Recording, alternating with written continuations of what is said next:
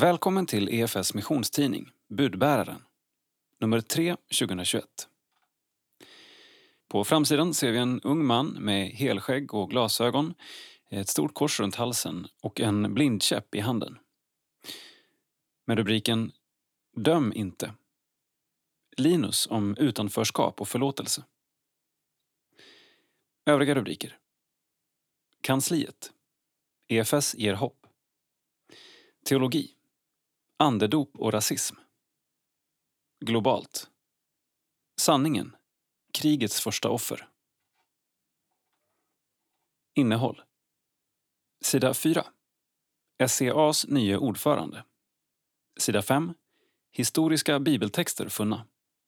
Sida 7. Krönika av Mia Ström. Citat. Längtan efter ett hopp och en tro som håller att leva och att dö på. Slutcitat. Sida 8. Nyhet. Salts nylanserade podd. Sida 10. Globalt. Våldet eskalerar i Myanmar. Sida 12. Expert om det militära händelseförloppet och informationskriget i Tigray. Sida 20. EFS missionsföreståndare. Ett år med pandemin. Sida 24. Präststudenten Linus Forsberg om viljan att se värdet i alla människor. Sida 32. Teologisk reflektion. Lovsångens plats i församlingen. Sida 34. Andens verk smälter hjärtan. Teologi av Thomas Nygren. Sida 38. Kyrkohistoria. EFS förebild och födelse. Sida 42. Kultur. Recensioner. Sida 44. Kultur. Krönika av Olof Edsinger. Sida 47. Kultur. Psalm 231. Sida 48. Kultur.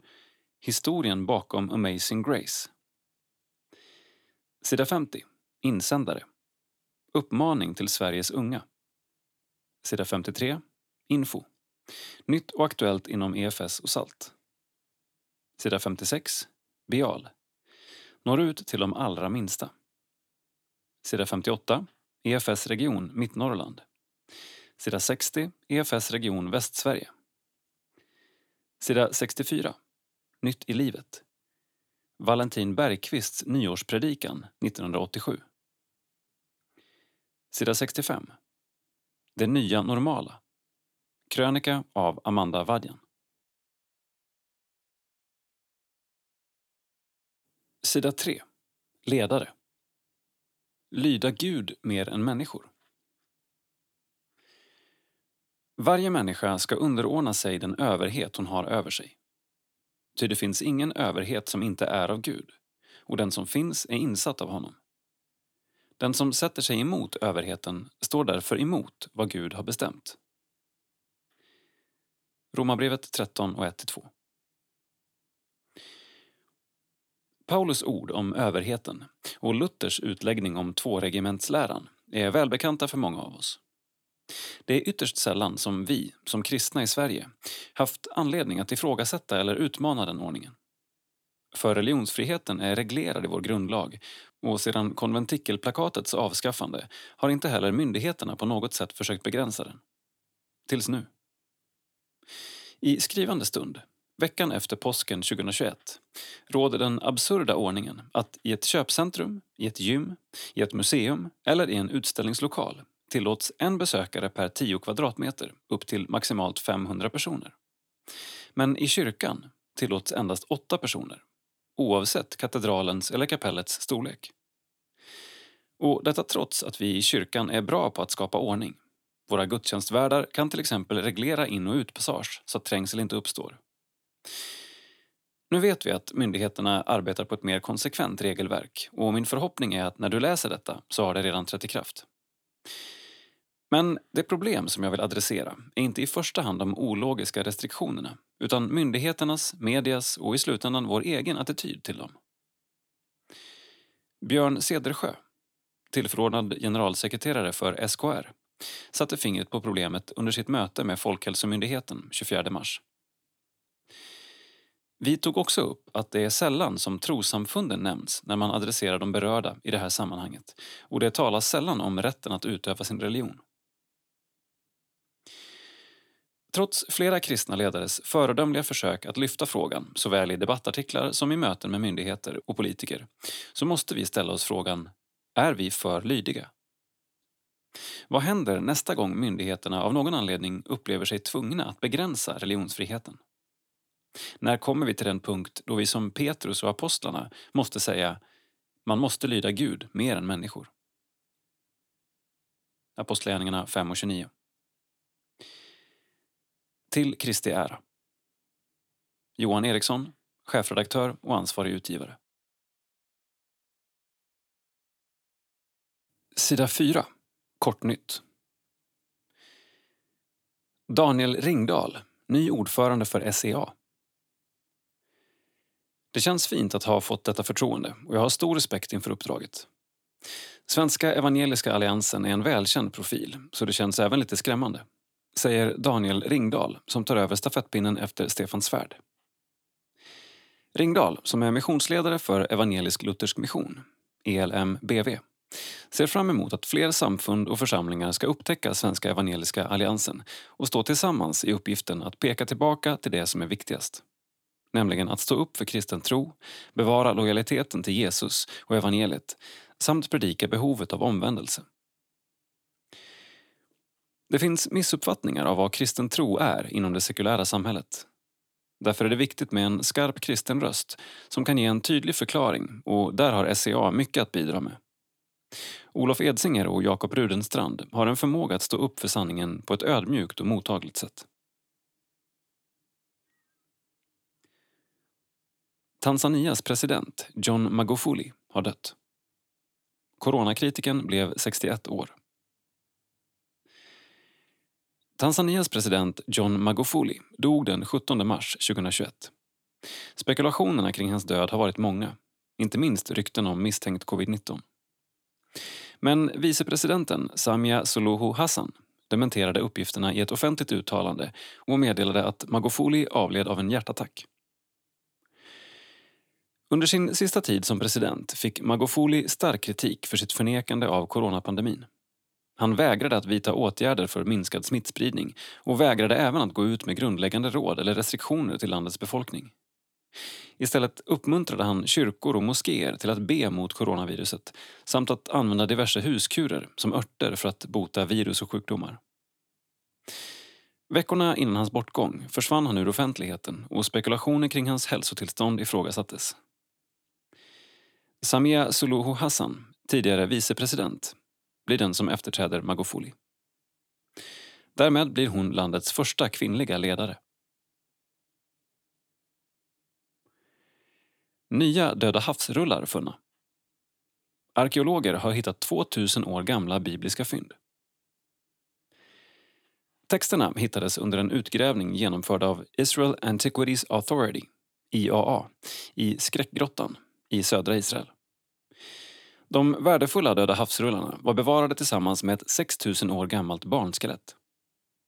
Arkeologer menar att de 80 nya fragmenten är det viktigaste fyndet som har gjorts sedan en samling Döda havsrullar hittades år 1947. Syftet är att rädda dessa sällsynta och viktiga fynd från plundrare. De nyupptäckta fynden är en väckarklocka för staten. Vi måste få resurser för att fullfölja det här historiskt viktiga initiativet, säger Israel Hasson, chef för IAA, i ett pressmeddelande. Döda havsrullarna är bland de tidigaste fynden av hebreiska texter som har gjorts och anses vara del av världens viktigaste arkeologiska fynd. De nyfunna rullarna tros ha gömts under ett judiskt uppror mot Rom och innehåller grekiska översättningar från bland annat de bibliska böckerna Nahum och Sakarja. Utöver bibeltexterna hittades även mynt samt vad som sägs vara en av världens äldsta bevarade korgar daterad 10 000 år tillbaka. Döda havsrullarna. De första Döda havsrullarna hittades enligt folksägen av en beduinpojke år 1947 i grottor vid Qumran på Västbanken vid Döda havet. Bland fynden finns texter från samtliga böcker ur Gamla testamentet utom Esters bok. Texterna är huvudsakligen skrivna på hebreiska, men även på arameiska och grekiska.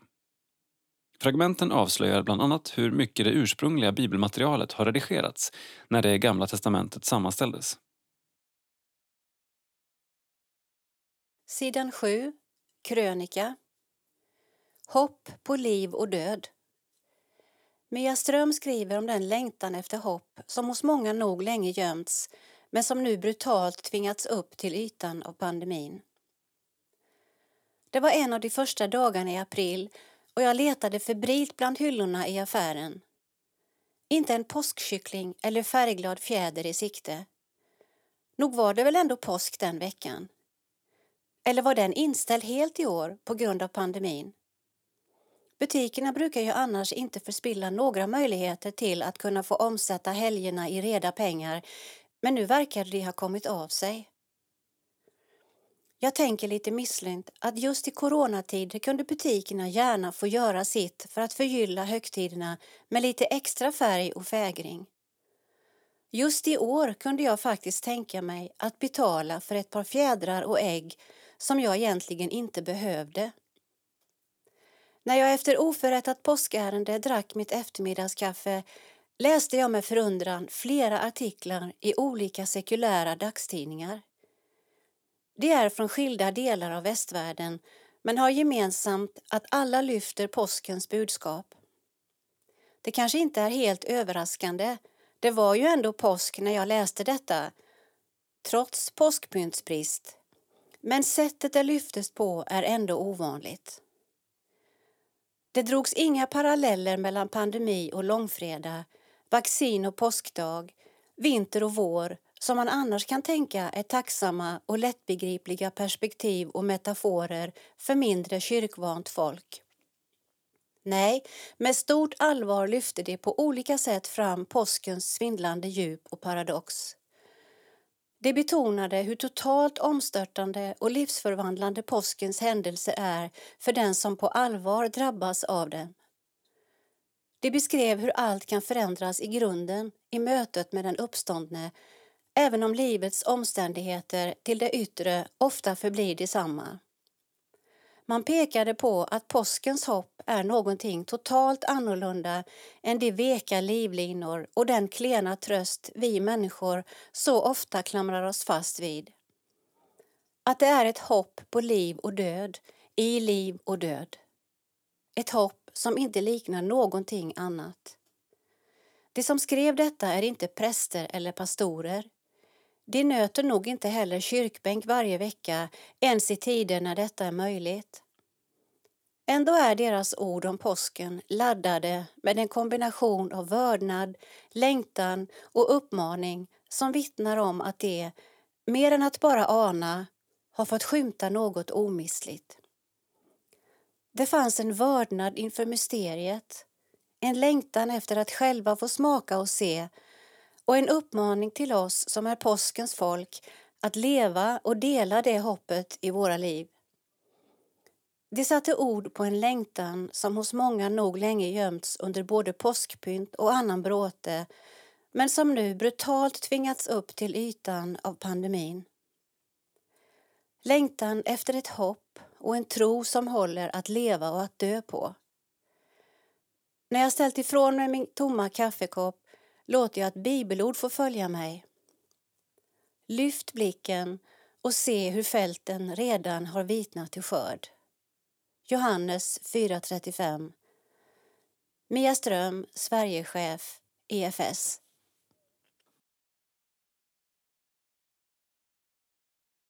Sidan 8. Nyhet. Hemmasnack om barns tro och tvivel. Från dröm till verklighet. Nu är Salts nya podcast Hemmasnack lanserad. Text och bild Jakob Arvidsson. Det första fröet till denna idé såddes för närmare fyra år sedan när Maria Ottestig, samordnare för barn och familj inom SALT, började få frågor från sin äldsta dotter om kristen tro. Ofta var frågorna kluriga och jag funderade mycket kring hur jag skulle svara. Och även om jag nog kan ge hyfsade svar så tänkte jag att det här kan säkert någon förklara bättre, säger Ottestig. Under de senaste åren har SALT inlett en satsning mot att skapa material mer konkret mot familjer och denna podcast är en del i den satsningen som bland annat också innehållit boken Hemmakyrka.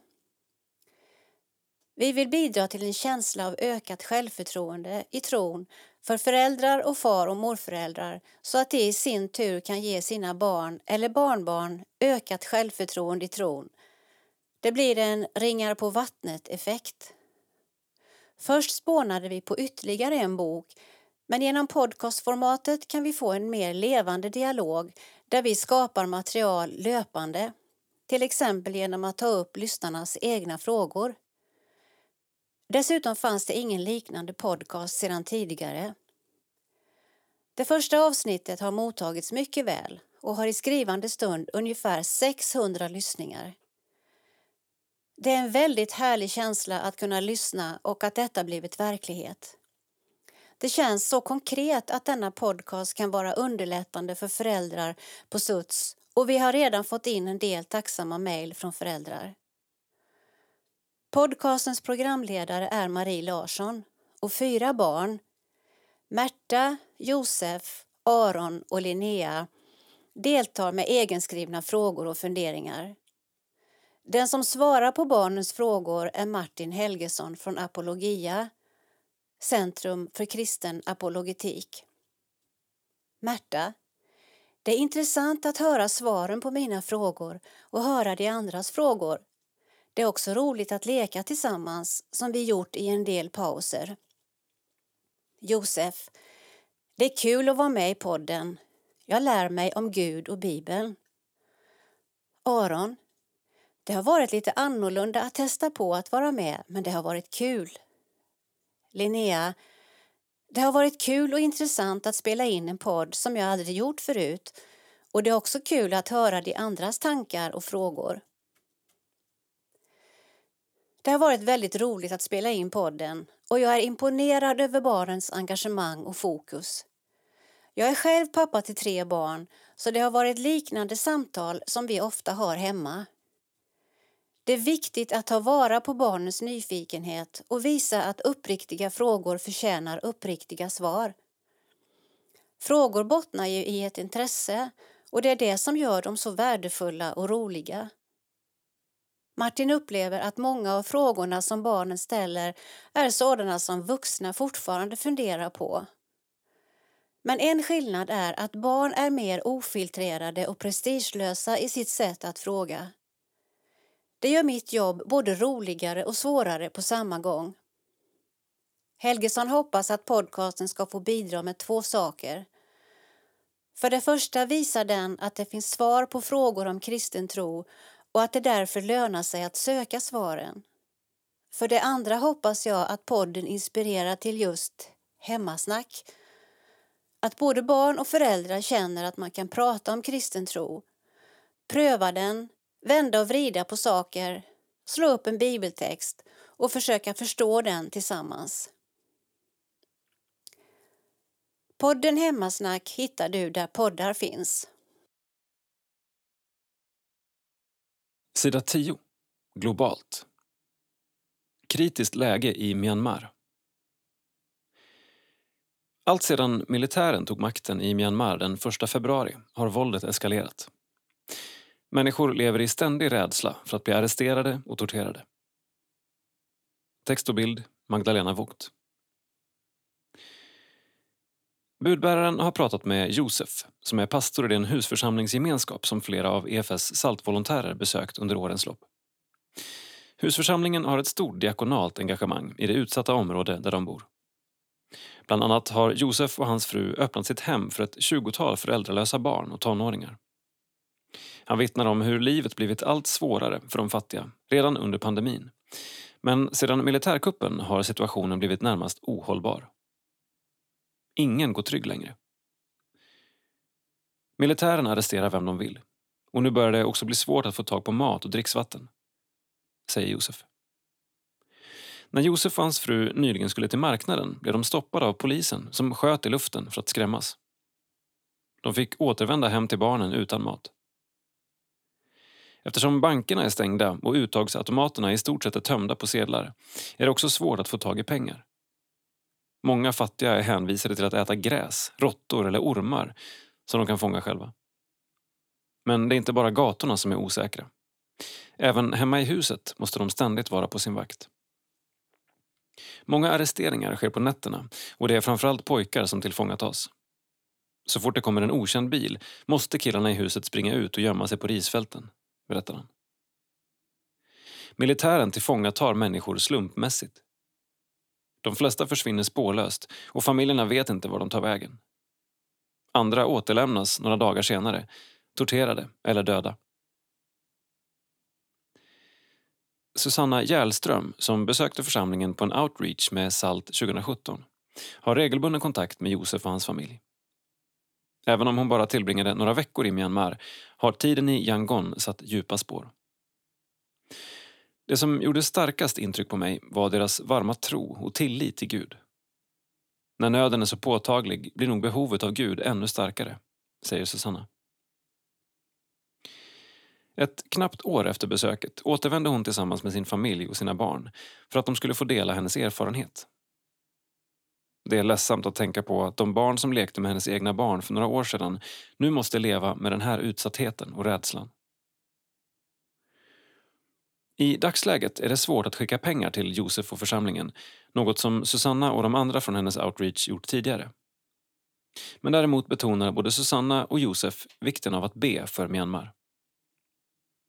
Det viktigaste ni kan göra är att be för oss. Be för frihet och beskydd, men också för att rätt och rättvisa ska skipas. Vi vill inte leva under militärstyre. Vi vill ha fred och demokrati, säger Josef. Josef heter egentligen något annat. Vi ser en bild på en grupp människor i ett demonstrationståg klädda i rött och med tre fingrar uppsträckta med bildtexten Människorna i Myanmar protesterar mot militärkuppen trots att de riskerar både våld och arresteringar. I skrivande stund har cirka 600 människor dödats och tusentals har arresterats sedan militären tog makten. Sida 12. Globalt. Vad händer i Tigray? Det pågår en väpnad konflikt i regionen Tigray i Etiopien. Informationen som sipprar ut är knapphändig, motstridig och svår att utvärdera. Här summerar Afrikaexperten Mikael Ståhl konfliktens politiska bakgrund, det militära händelseförloppet samt informationskriget. Text Mikael Ståhl. Bild Dagmar Witt och TT. Under 30 år styrdes Etiopien av Tigray People's Liberation Front, TPLF, inom ramen för en politisk paraplyorganisation med etniskt definierade lydpartier. Regimen ivrade för modernisering. Storskaliga infrastruktur och industriprojekt genomfördes, den ekonomiska tillväxten var hög och landet omnämndes som en afrikansk lejonekonomi. Men politiken var auktoritär. Opposition kvästes med hårda metoder och mänskliga rättigheter var satta på undantag. Utanför sin etniska bas i Tigray var regimen inte populär. Från och med 2016 genomfördes massiva protester i Addis Abeba och andra städer. Två år senare blev trycket så stort att regimen vacklade. En ny premiärminister utsågs. Abiy Ahmed har familjekopplingar hos de två största folkgrupperna amhara och oromo vilket TPLF hoppades skulle lugna proteströrelsen. Men TPLF märkte snart att Abiy inte var deras man Hans nya regering, med 50% kvinnliga ministrar, drev en reformagenda som innefattade frigivning av politiska fångar, inbjudan till politiska samtal och krafttag mot korruption. TPLFs ledare fick minskat inflytande i den federala maktapparaten.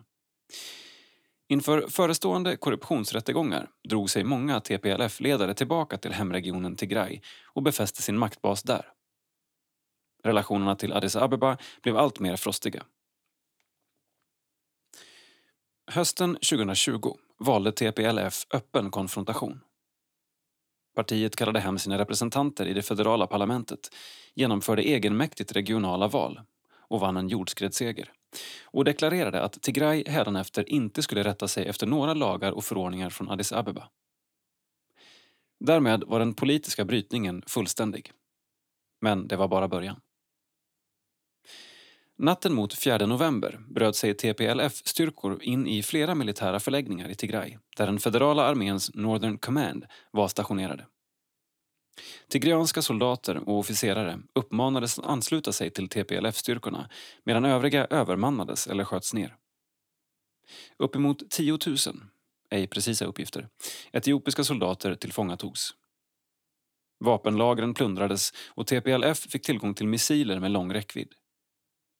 TPLF började skjuta missiler mot Gondar och Bardar samt mot Asmara i Eritrea. Samtidigt sattes TPLFs markstyrkor i rörelse söderut mot gränsen till Amhara-regionen. Nu reagerade regeringen i Addis resolut, förklarade att TPLF gjort sig skyldig till högförräderi och beordrade den federala armén till offensiv. Denna operation hade som mål att arrestera TPLFs ledargarde, inrätta en regional administration och återupprätta lag och ordning. Som en säkerhetsåtgärd stängdes telefonförbindelser och internet ner i hela regionen. På den västra fronten förenade sig den federala armén med regionala militära styrkor från Amhara-regionen. På den centrala fronten avancerade armén mot huvudstaden Mekelle. TPLF drevs tillbaka efter några initiala militära framgångar. Vid reträtten förstörde TPLF vägar och broar samt trasade sönder flygplatsen i Axum. Mekelle omringades. TPLF fick 72 timmar på sig att ge upp. Invånarna uppmanades att hålla sig hemma eller lämna staden. Sedan artilleribeskjutningen inletts gav TPLF upp försvaret av staden. Ledarna begav sig till bergen norr om Mekelle där de tog sin tillflykt i grottor och kloster förklädda till munkar. Kriget deklarerades av Abiy vara avslutat efter tre veckor. Därefter följde upprensningsoperationer, bland annat med hjälp av drönare. Några TPLF-ledare gav upp, andra fångades in och eller sköts ihjäl. En viss ordning återställdes i städerna medan skottlossning fortsatte att rapporteras på landsbygden. I mars 2021 är telefonförbindelserna åter. Banker, skolor, post och förvaltning håller öppet och inrikesflyget gör reguljära turer till Mekelle. 80 procent av de regionala tjänstemännen har återgått till sina jobb medan chefsadministratörerna är nyinsatta. Lastbilskolonner har börjat rulla in med livsmedelshjälp. Men det rapporteras fortlöpande om sabotage mot elledningar och skottlossning mot bussar. Återkommande uppgifter om eritreansk militär inblandning cirkulerar. Kanske är kriget inte över. Under november-december kunde inga utomstående besöka Tigray. Evidensbaserad information sipprar ut i glesa strilar medan desinformation väller fram. Ryktesfloran är intensiv i sociala medier och internationell press.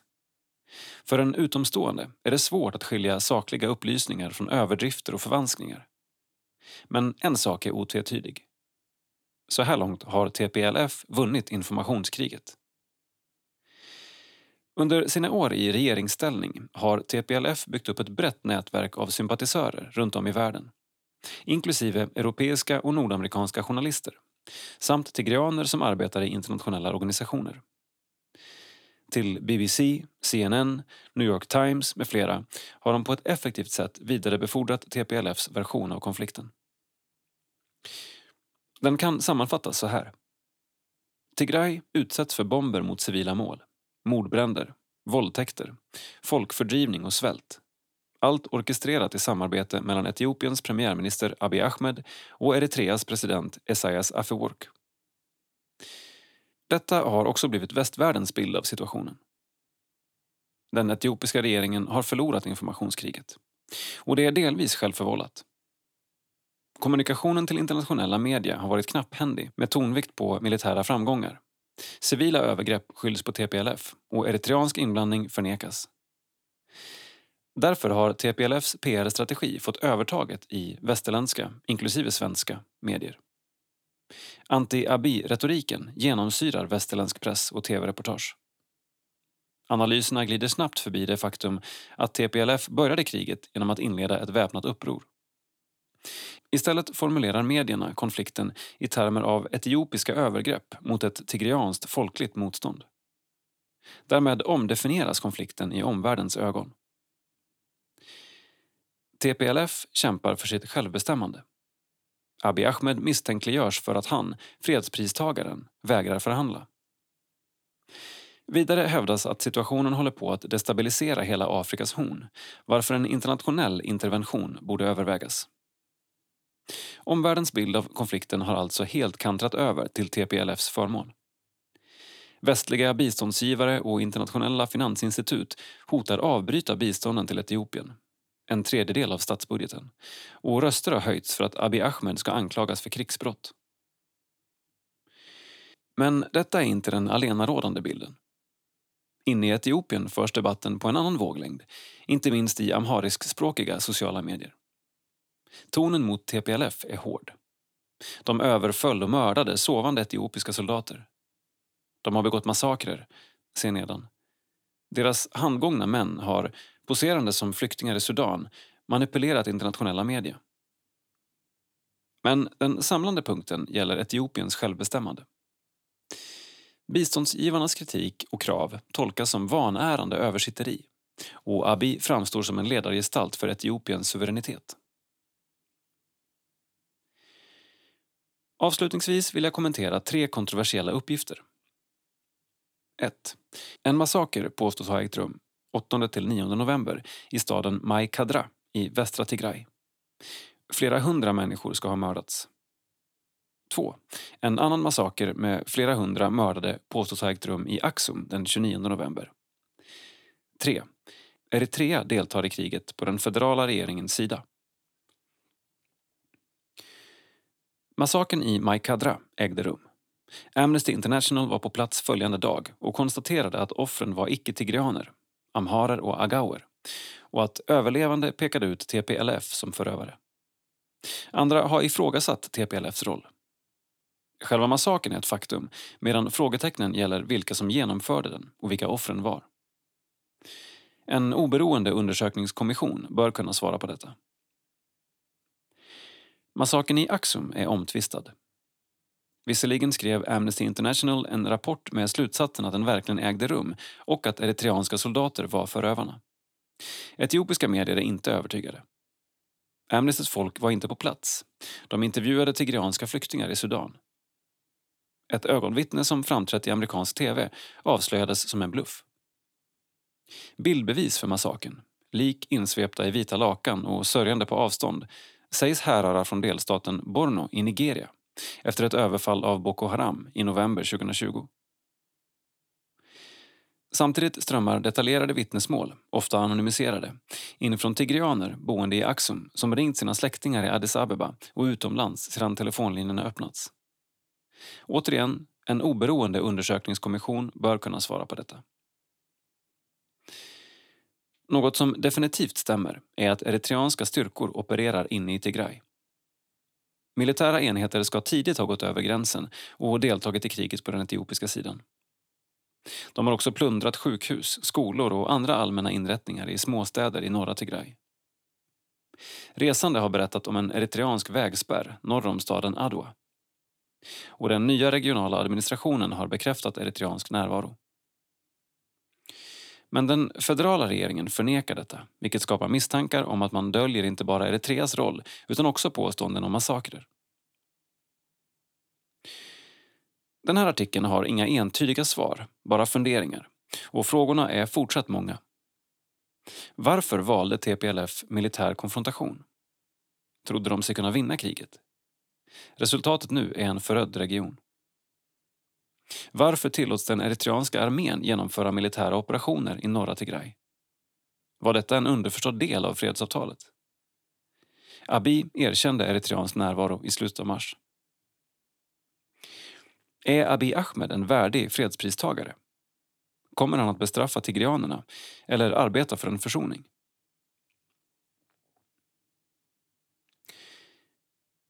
Mikael Ståhl har tidigare varit chef för International Foundation for Science och för Nordiska Afrikainstitutet. Han har forskat om landsbygdsutveckling i Etiopien och bland annat gjort fältstudier i västra Olega Sidan 21, kansliet. Vi har varit ett gudsfolk på fötter. Kerstin Oderhem blickar tillbaka på pandemiåret. Ett år där mycket ställdes in, men också ett år av kreativitet, nya idéer och nya arbetssätt. Text Jakob Arvidsson, bild Dagmar Witt Alemajeho. I den svåraste av tider så leder Kerstin EFS i krisen.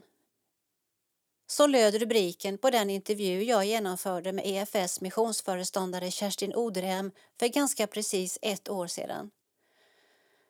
När vi sätter oss för en ny intervju på hennes kontor runt samma bord som då har vi båda svårt att förstå att det gått över ett helt år sedan pandemin gjorde intrång i vår värld och skakade om i princip allting. Jag minns att det var rätt kaosartat där i början. Vi satt i möten mest hela tiden för att skapa en samsyn på läget och formulera riktlinjer för vägen framåt. Här på EFS rikskansli blev vi lite som en sambandscentral. Men ingen av oss kunde nog ana att det skulle pågå ett helt år och mer därtill, säger Kerstin och fortsätter. När jag tänker tillbaka så har vi faktiskt gjort otroligt mycket på det här året trots att det har varit många hinder med den rådande pandemi. Det fanns också en oro kring EFS ekonomi men våra gåvogivare har verkligen slutit upp i den här tiden. Min känsla är att vi inte har tappat gnistan utan snarare växlat upp och lyft varandra. Kerstin är väldigt imponerad över EFS-rörelsens sätt att ställa om och på ett positivt sätt möta alla nya utmaningar som pandemin medfört. Jag vill ge ett jättestort beröm till alla här på kansliet, till regionerna och till våra föreningar. Hela tiden får jag höra om fantastiska saker som sker om hur äldre som inte är så datatillvända använt hederliga telefonkedjor, om fantastiska diakonala insatser, om initiativ att dela ut kaffe och biblar till förbipasserande. Precis som EFS vill har vi varit ett gudsfolk på fötter, ett gudsfolk i rörelse. Där vi är representerar vi Kristus genom att vara hans hand eller öra. Under året har EFS genomfört en storsatsning på sociala medier och Kerstin har själv medverkat i ett flertal webbsända gudstjänster och andakter. Personligen längtar jag jättemycket efter att få gå på gudstjänst, att sjunga lovsång med andra, att gå runt på en konferens och prata med folk. Men vi har genom dessa sändningar ändå lyckats skapa något slags närhet till rörelsen som har betytt mycket för många. Vi ser också hur till exempel satsningar på Alfa online gjort att tröskeln till kyrkan har minskat. Och när jag själv hållit i andakter kan jag plötsligt se hur människor i min närhet som inte är troende dyker in och ger en tumme upp. Det är glädjande. EFS har även börjat anordna digitala medarbetarträffar vilket har blivit väldigt uppskattat. Det är ett exempel på en sådan ny idé som vi troligen kommer fortsätta med även efter pandemin. Direkt efter första träffen kom massor av respons på att vi måste anordna fler träffar.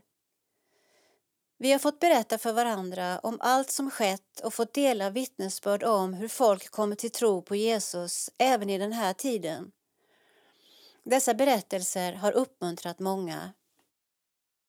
Men trots allt gott som skett under året finns det fortfarande en rådande osäkerhet kring vad pandemin egentligen kommer medföra för konsekvenser. Hur ska det bli när kyrkan får starta upp sin normala verksamhet igen? Och hur har pandemin påverkat vårt mående? Vi behöver definitivt ha en beredskap för när vi får träffas igen. Både förstås för fest och glädje och hur otroligt roligt det ska bli att ses men också för större och svårare frågor som väckts. Jag hör till exempel från kollegor att ett sorgesamtal nu tar dubbelt så lång tid som innan pandemin. Kerstin hoppas såklart att verksamheten kan återgå mot det normala lagom till hösten. Vi planerar som att vi ska kunna jobba som vanligt då men det hänger såklart mycket på hur det går med vaccineringen. Det pratas mycket om att det kommer bli mycket mer hemmajobb i framtiden, men det tror inte jag. Vi behöver det mänskliga mötet och relationerna. Vi blir kreativa och växer av att få träffas. Att ställa sig till förfogande och öppna upp för möjligheter till samtal tror Kerstin är en nyckel på kyrkans väg framåt. Det kan handla om att prata med grannarna, att ta av sig hörlurarna på bussen eller i affären, att präster och diakoner bär prästskjorta ute i samhället eller att anordna ny stanträffar för alla studenter som suttit ensamma i sina studentrum. Det bästa samtalet kan ibland uppstå på det mest oväntade tillfället om vi bara gör oss tillgängliga. Det räcker ofta att bara lyssna och vara en medmänniska. Som kyrka behöver vi hjälpas åt att sprida hopp till alla de människor som är utan hopp. Sidan 24. Porträtt. Drömmen om en kyrka för alla. Linus Forsberg har en synnedsättning sedan födseln. Trots vissa motgångar upplever han den som en gåva. Nu studerar han till präst och drömmer om en kyrka där alla känner sig hemma. Text Lovisa Fundell, bild Jakob Arvidsson. När präststudenten Linus Forsberg möter budbäraren får han en välförtjänt paus från sin pågående hemmatenta. Även om det är lite kyligt i luften kan vi ana en känsla av vår när vi strosar runt i vackra kvarteren kring domkyrkan i Uppsala dit han flyttat för att följa sin kallelse att bli präst. Att plugga på Johannelunds högskola är som att gå två utbildningar samtidigt. Dels de kurser som skolan erbjuder, dels den ekumeniska utbildningen jag får genom att möta människor från alla samfund. Det har gett mig en större förståelse för varför man väljer att praktiskt tolka lärorna olika. Fikarasterna är mycket givande, även fast jag inte alltid har tid för att fika såklart. Linus är född med en synnedsättning som gör att han som bäst kan se 10% av full synförmåga. Är det mycket ljust runt omkring honom eller om han är trött ser han betydligt sämre. Synnedsättningen har ibland varit upphov till utanförskap och mobbning men ända sedan barnsben har Linus upplevt Guds närvaro i de svåraste av stunder. Till och från under min barndom var jag väldigt ensam. På förskolan gick jag mycket för mig själv men kunde då uppleva en tydlig närvaro, att någon var med mig trots att jag visste att ingen var i närheten. Jag förstod inte vad jag förnam men jag kände mig trygg. Eftersom ingen av hans föräldrar var aktivt troende hade han inte språket för att uttrycka vad han upplevde. Det förändrades när han så småningom började i Svenska kyrkans barn och ungdomsverksamhet och fick lära sig om kristendomen i skolan. Jesus var svaret på närvaron han upplevt genom uppväxten. Konfirmationen blev ett viktigt vägskäl och han beskriver det som att en helt ny värld öppnades upp. Bibelläsning och psalmsång blev till stor glädje. Att få samtala med präster och församlingspedagoger var otroligt viktigt för mig och där kom även kallelsen till att bli präst. Men de präster jag stötte på var alla över 50 år så jag tänkte att det var först i den åldern som jag också skulle gå in i min kallelse. Men ibland har Gud en annan tidsplan än vi själva kan tänka ut. Linus var under hela gymnasietiden engagerad i många olika föreningar gällande syn och funktionsnedsättning. Sommaren innan studenten 2016 påbörjade han ett uppdrag som ordförande för den rikstäckande föreningen Unga med synnedsättning som han fortsatte med några år till. En ärofylld post där han fick arbeta med hjärtefrågor som rörde mänskliga rättigheter för människor med synnedsättning i Sverige och runt om i världen. Han beskriver hur orättvisor rört något på insidan av honom. Jag kan helt enkelt inte vara tyst. 90 procent av barn som har en funktionsnedsättning i världen får inte gå i skolan. De flesta sätts på någon institution. Att leva med en funktionsnedsättning är sällan ett problem men problemen skapas av samhället som förutsätter att alla ska se och höra. Linus kristna tro och viljan att se människovärdet i alla människor är det som driver honom till sitt engagemang. Jag tror att vi alla är skapade precis så som Gud vill ha oss. Jag är övertygad om att Gud kan använda mig precis som jag är och jag vill inte bli helad från min synnedsättning. Att Gud använder mig med mina förutsättningar kan bli ett vittnesbörd för någon att Gud kan använda den personen också. I kyrkan ska tron och lärjungaskapet spela roll, inget annat. Att jag lever ut den realiteten visar att det inte bara är fina ord, utan en verklighet. Just det där med helande har skapat en del olustiga situationer för Linus. Han har inte sällan stött på människor som har velat be för helande men när Linus har förklarat att han inte vill bli av med sin synnedsättning har folk kunnat bli väldigt frustrerade och inte förstått varför. Linus tror att Gud kan hela men det är inte säkert att alla vill eller ens behöver bli helade. När Jesus möter två blinda män i Bibeln så ställer han frågan Vad vill ni att jag ska göra för er? Själva frågan är nyckeln i situationen. Min synnedsättning är inte vem jag är, men det är en del av mig som till stor del har format den jag är. Jag tror att jag har fått den av en anledning. Gud skapar inga misstag. Jag kanske kommer ha kvar min synnedsättning i himlen men utan all den smärtan som finns kring den. Att ha en funktionsnedsättning behöver inte vara ett problem i sig, anser Linus, men det kan ofta medföra både fysisk och psykisk smärta, vilket han kan tycka är viktigare att be för. Det finns en enorm smärta i att hamna utanför på grund av hur man fungerar. Något av det vanligaste barn blir mobbade för i skolan är funktionsnedsättningar och det är svårt att ta sig in på arbetsmarknaden senare i livet. Jag själv upplevde mobbning i tidig ålder och jag har stött på människor på stan som tycker det är roligt att sparka undan min käpp när jag promenerar. Folk har gjort sig löjlig över mig på min bekostnad men jag är kallad att be för dem. Under konfirmationen fick Linus ett bibelord som han har burit med sig sedan dess. Det är Romarbrevet 12, 9-21 som bland annat handlar om att vi inte ska döma andra och avslutas med orden Låt dig inte besegras av det onda utan besegra det onda med det goda.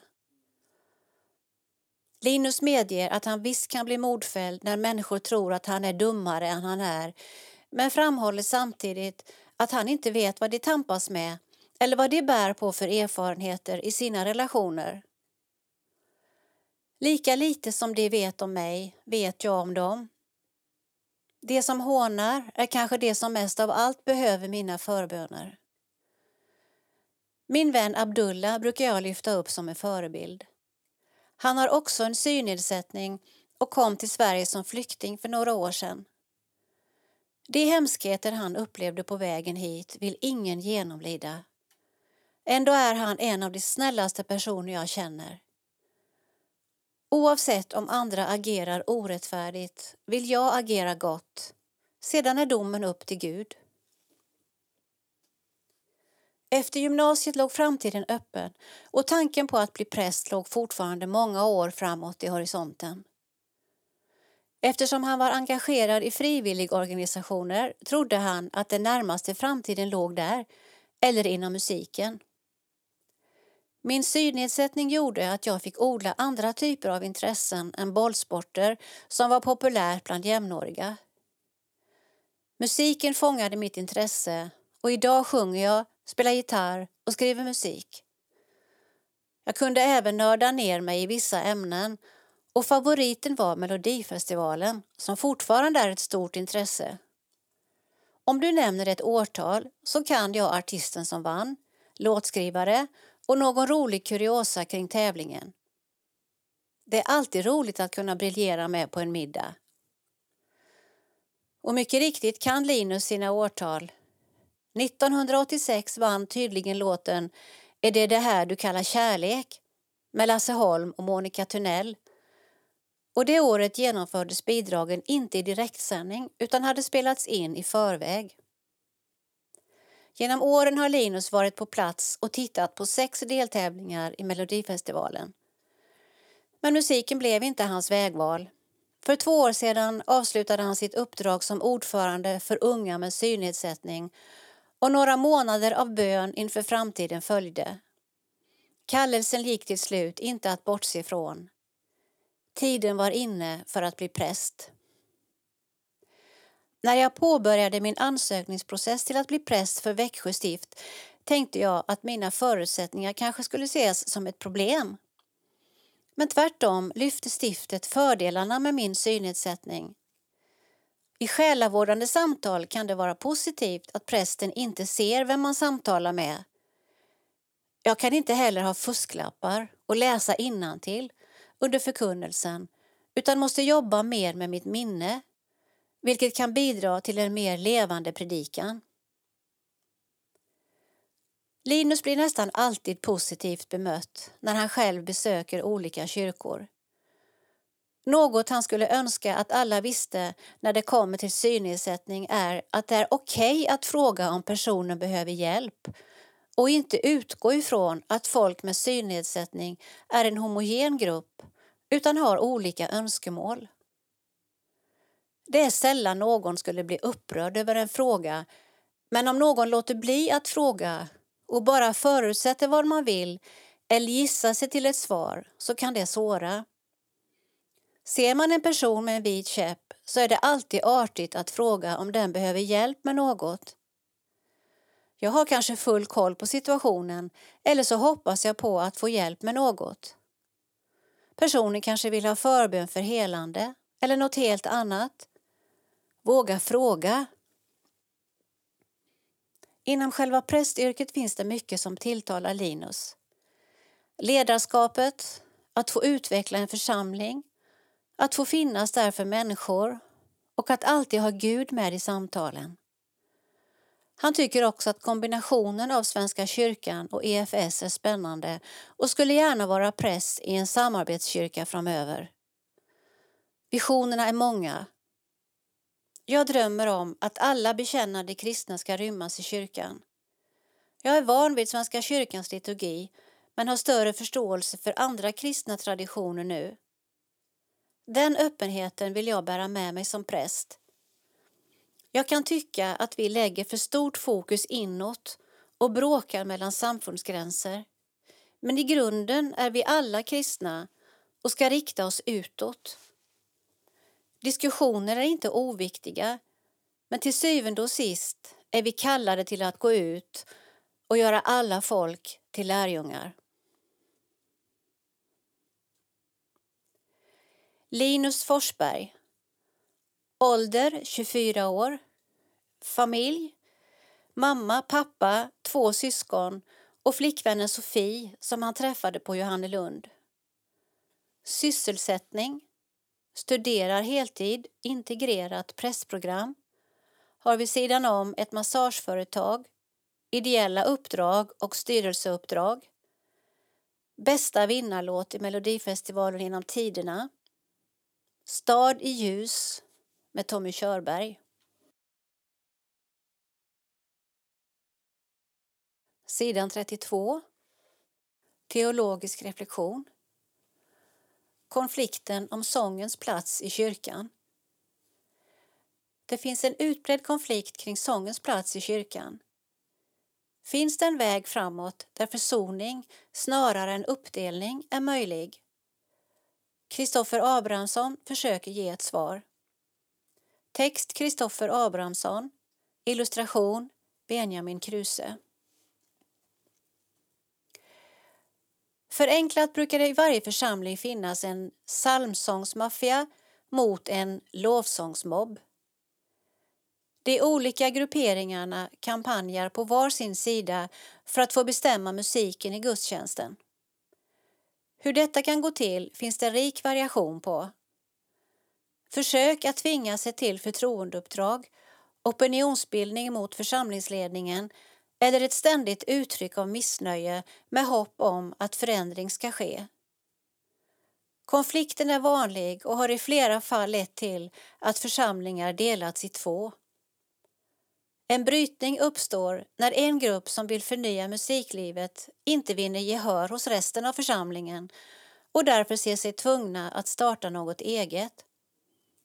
En spricka uppstår bland kristna syskon. Hos de som blir kvar finns ett upprivet sår, en känsla av att bli underkänd som kristen, oandlig och inte tillräckligt hängiven. Ett sår som snabbt leder till bitterhet och ett hårt hjärta. Om modern lovsång innebär det här, då är det ingenting för oss.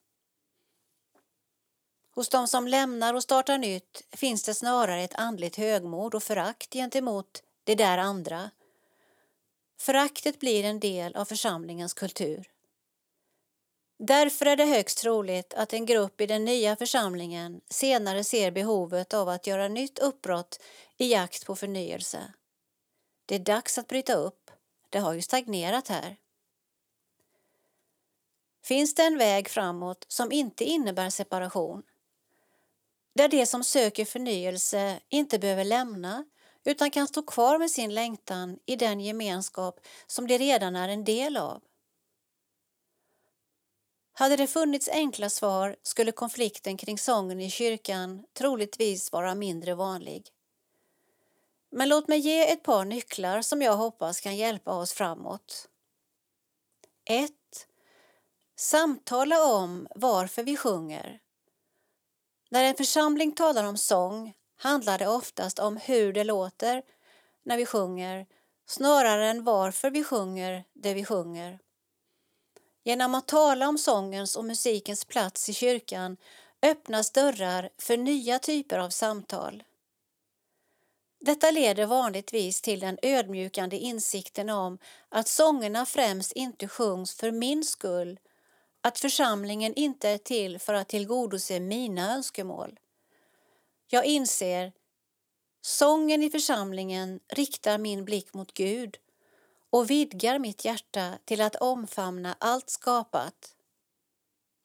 2. Samtala om vad vi sjunger om. När vi reflekterar över musikens och sångens plats i församlingen kan vi ta hjälp av den äldsta lovsångsboken som kyrkan har tillgång till, Saltaren. Den är fylld av böner som rymmer förtvivlan och klagan, tacksägelse och lovsång. Vi lär oss att inget behöver censureras och att inget kan privatiseras. Vi kan fråga oss själva Finns det några känslor som inte ryms i sångerna vi sjunger i vår kyrka? Om dessa känslor eller vissa delar av livet inte ryms i lovsången lär människor söka sig till andra platser och sammanhang för att få hjälp att sätta ord på detta. 3. Samtala om skapelsens mångfald. Rädslan för en annan persons annorlundaskap skapar ofta en sluten gemenskap. Genom att öppna mitt hjärta för Guds mångfald inser jag att en annan person inte är ett hot mot mig utan kan berika mig. Paulus talar om att det är tillsammans med de heliga som vi förmår fatta höjden, bredden, djupet och längden av Guds kärlek. Jag behöver dig. Du behöver mig. När lovsången inte längre begränsas till mitt synfält kommer jag kunna se mer av och fördjupas i Guds kärlek. 4. Ge utrymme för längtan.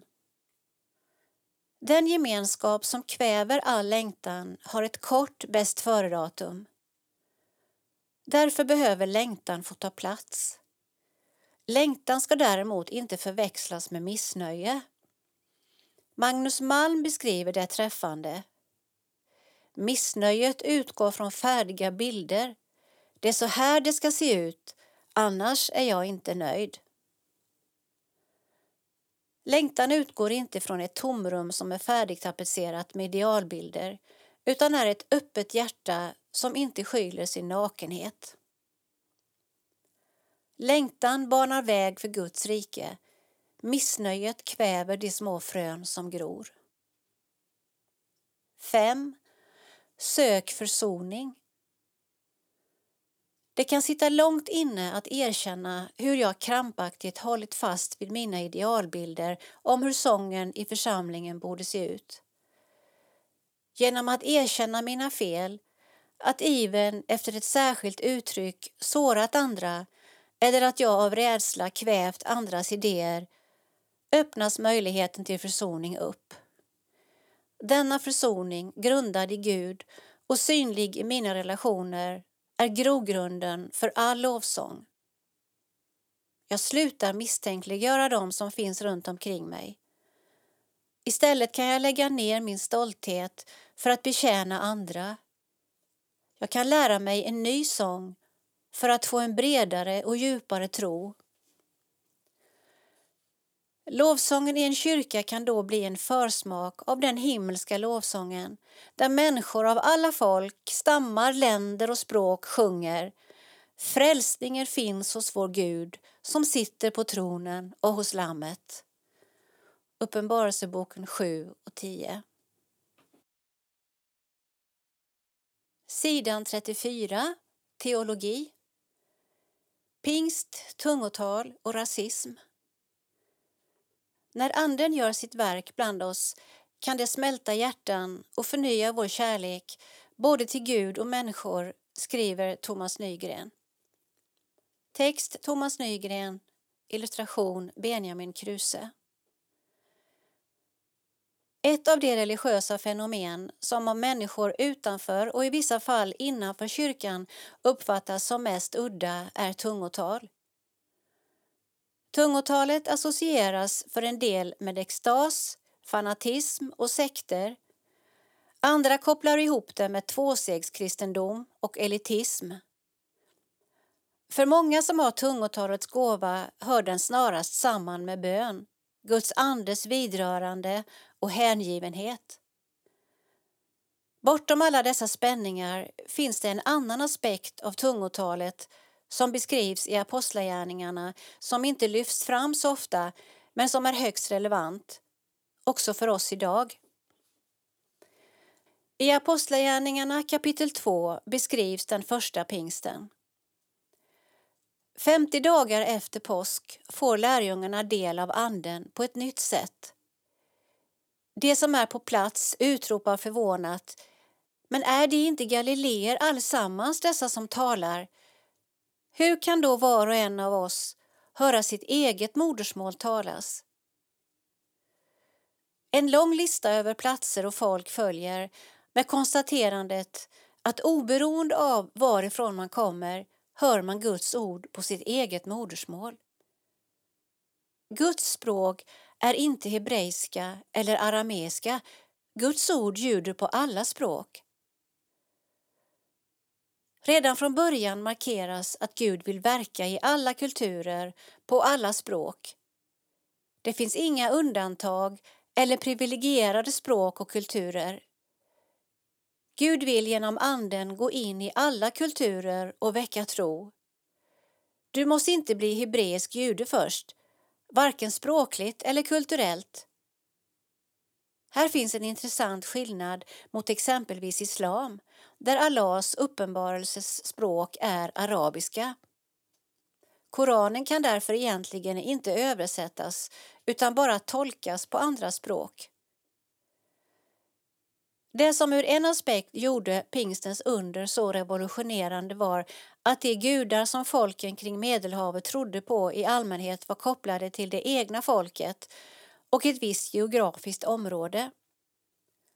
Religion och tro hos de olika folken var därför starkt kopplade till nationalism och patriotism vilket gjorde att olika former av rasism frodades. Detta gällde även judarna en rättrogen jude åt inte samma mat som hedningarna. den uppfattades vara oren och kunde inte ens tänka sig att gå in i en hednings hus. Lärjungarna som alla från barnsben var fostrade i det gängse judiska sättet att se på hedningarna hade inte alldeles lätt att ta till sig lärdomarna från pingstdagen. Detta visar sig till exempel i Apostlagärningarna 10 där Petrus i en syn tre gånger får se hur en stor linneduk full av alla sorters djur sänks ner och han hör en röst som säger Petrus, slakta och ät. Petrus svarar nej för att han inte vill äta något oheligt eller orent. Så får han höra vad Gud har gjort till rent ska du inte göra till orent. Därefter beskrivs i samma kapitel hur Petrus bjuds in till hedningen Cornelius hus och på Guds andes uppmaning tackar ja till inbjudan.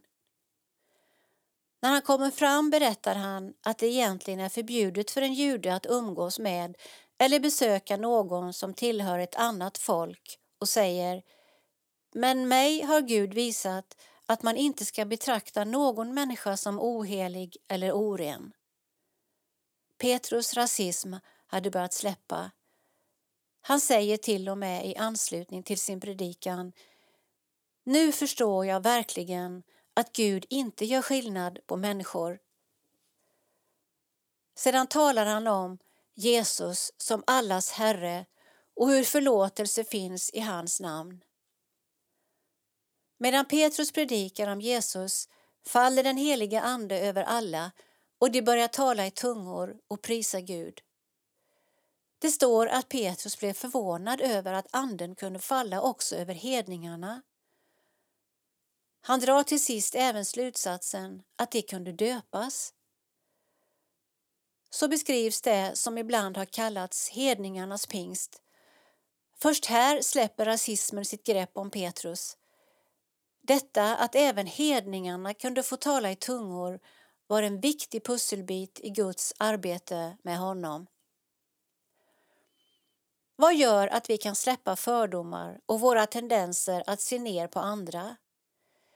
Det är knappast enbart att få höra om principen om allas lika värde som förändrar, även om det är viktigt och bra att få höra den. Det finns till exempel många som i vårt västerländska samhälle hävdar allas lika värde och uttalar sig starkt antirasistiskt, vilket är bra, men som i nästa andetag kan uttala sig mycket nedlåtande om andra som inte delar den uppfattning de själva har.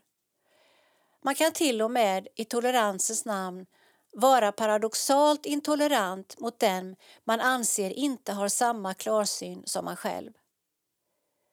Det värde vi tillskriver andra kommer alltid att bero på vad som gagnar eller hotar oss själva. Principen om allas lika värde, hur bra den än är i sig, kommer därför aldrig att ha den kraft vi behöver för de genomgripande förändringar vi har behov av. Det som förändrar oss är att vi får se Guds verk. Det handlar om att se hur Jesus Kristus gjort sitt verk för alla, även för våra meningsmotståndare och hur Anden kan göra sitt verk i oss alla, även i dem vi inte tycker platsar. Pingsten predikar Guds omsorg och vilja att innesluta alla människor i sin frälsning och räcka dem ett nytt liv. Det är därför tragiskt när vi ibland i kristenheten låter olika synsätt, vilket i sig inte behöver vara problematiskt, på exempelvis tungotal och andra Andens gåvor få verka splittrande. Pingstens budskap om Anden och tungotalet är det rakt motsatta.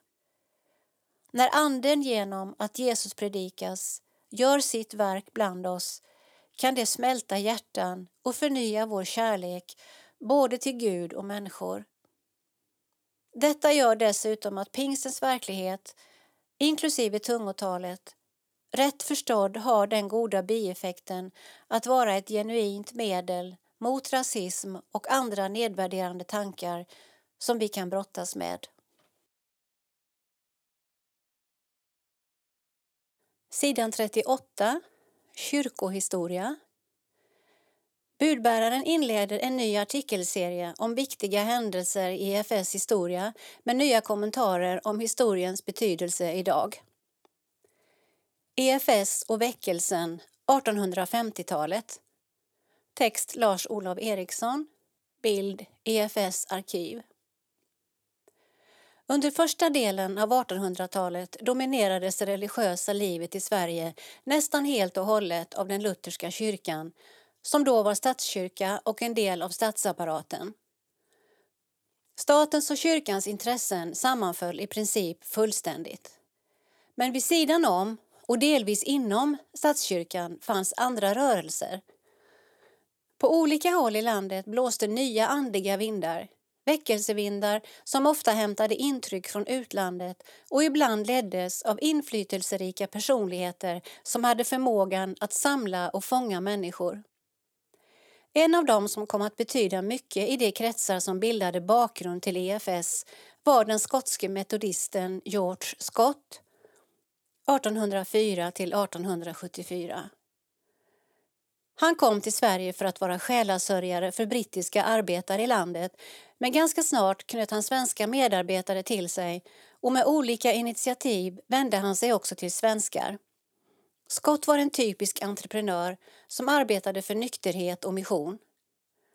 Han tog bland annat initiativ till Missionstidning och Pietisten, två tidningar som Carl Olof Rosenius 1816 till 1868 tidigt knöts till. Överhuvudtaget fanns han aktivt med i många av de initiativ som togs på det religiösa området i Sverige vid denna tid. Hans byggande av Engelska kyrkan, senare Betlehemskyrkan och hans kontakter med Rosenius och kretsen kring honom hade stor betydelse för det som skulle komma att bli grunden för EFS. En söndagsafton nära jul 1852 satt tre studerande i Uppsala och läste och samtalade tillsammans. De var alla gripna av den evangeliska väckelsen och ville nå ut till fler med det kristna budskapet. De kom fram till att traktater vore en bra väg att gå. Det låg i tiden och traktatframställning var billig. De tre som träffades var Hans Jakob Lundborg 1825 till 1867, Valdemar Rudin 1833 till 1921 och Bernhard Wadström 1831 till 1918. Alla kom att bli viktiga personer i EFS tidiga historia och på många sätt kan man säga att dessa tre studenters initiativ kom att konkret lägga grunden för bildandet av EFS några år senare. Hans Jakob Lundborg initierade bildandet av EFS och han kom även att vid samma tid medverka till bildandet av flera missionsföreningar på olika håll. Valdemar Rudin blev en bit in på 1860-talet förste rektor för EFS missionsinstitut och var den som i praktiken valde ut EFS första missionsfält. Bernhard Wadström, vid detta tillfälle relativt nyomvänd, tog senare initiativ till EFS egen tidning Budbäraren och var i många år flitig som sångboksutgivare, redaktör och predikant. Han hade nära kontakt med hovet och satt i två omgångar i EFS styrelse sammanlagt 27 år. Samtidigt som tankar om traktatspridning och organiserande av evangelisation i Sverige formades togs även andra initiativ inom landet. År 1853 bildades Evangeliska alliansens svenska avdelning där Rosenius och Lundborg var engagerade. Och året efter bildades Stockholms traktatsällskap där Rosenius också var med. Överhuvudtaget var Rosenius vid denna tid en känd och aktiv företrädare för den nyevangeliska väckelsen i Sverige. Att han var med vid bildandet av EFS och satt i dess första styrelse betydde mycket för rörelsens etablering i riket. Den från början mycket blygsamma tidskriften Pietisten vars första nummer 1842 trycktes i en upplaga på bara 600 exemplar hade efter tio år en mångdubbelt större upplaga. Den blev så efterfrågad att de första numren nyredigerades och trycktes om och tidskriften lästes i väckelsekretsar i hela landet. Rosenius var den teologiskt mest inflytelserika personen vid denna tid, åtminstone bland dem som delade väckelsens värderingar. Hans skrifter, som för övrigt ofta hade sitt ursprung just i artiklar och artikelserier i Pietisten, var mycket spridda. Med detta som bakgrund var scenen förberedd för bildandet av Evangeliska Fosterlandsstiftelsen, EFS, eller som det också hette i det första protokollet, Fosterländska stiftelsen för evangeliebefrämjande. Det ägde formellt rum den 7 maj 1856. Initiativet kom från Hans Jakob Lundborg och Carl Olof Rosenius var med i den grupp som fattade beslutet om att bilda EFS. Han kom i EFS styrelse att bland annat vara med i den kommitté som skulle pröva blivande kolportörer. Det uttalade syftet med denna stiftelse, en stiftelse i en helt annan mening än vad ordet står för idag, var att samla frivilliga krafter i landet för att på den evangelisk-lutherska bekännelsens grund främja Kristi rikes tillväxt. EFS stadgar paragraf 1. Samma inriktning gäller än idag. De första åren satsades det på spridning av småskrifter och traktater, kolportörsverksamhet och utgivning av tidningen Budbäraren.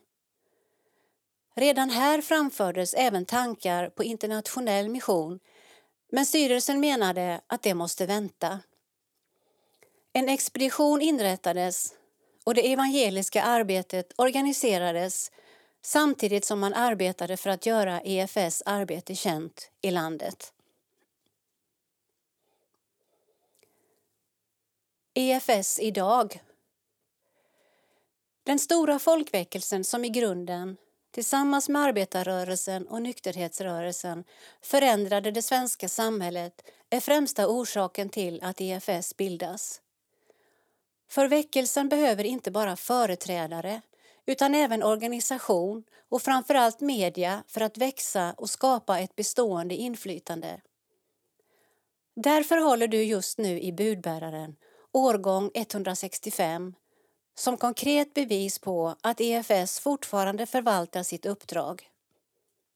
Likaså har bokutgivningen, nu senast med Rosenius outgivna material, tagit fart igen vi lever fortfarande i ett samhälle präglat av den stora väckelsen även om gemene man inte längre ser referenserna. Uppdraget att få se människor och samhällen förvandlade av Jesus är lika aktuellt då som nu. Vi måste därför trofast fortsätta att förvalta vårt arv med både vishet och entreprenörskap. Men vi behöver också våga lyssna in Guds tilltal idag och vidareutveckla våra gåvor så att vi kan få fortsätta vara ett verktyg för Kristi rikes tillväxt. Och kanske får vi, i vår tid, återigen uppleva en väckelse som förvandlar vårt land. Johan Eriksson, chefredaktör. Sidan 42. Kultur, läsning. Bibeltro kontra bibelkritik. I sin nya bok redogör Anders Gärdmar för fyra olika bibelsyner.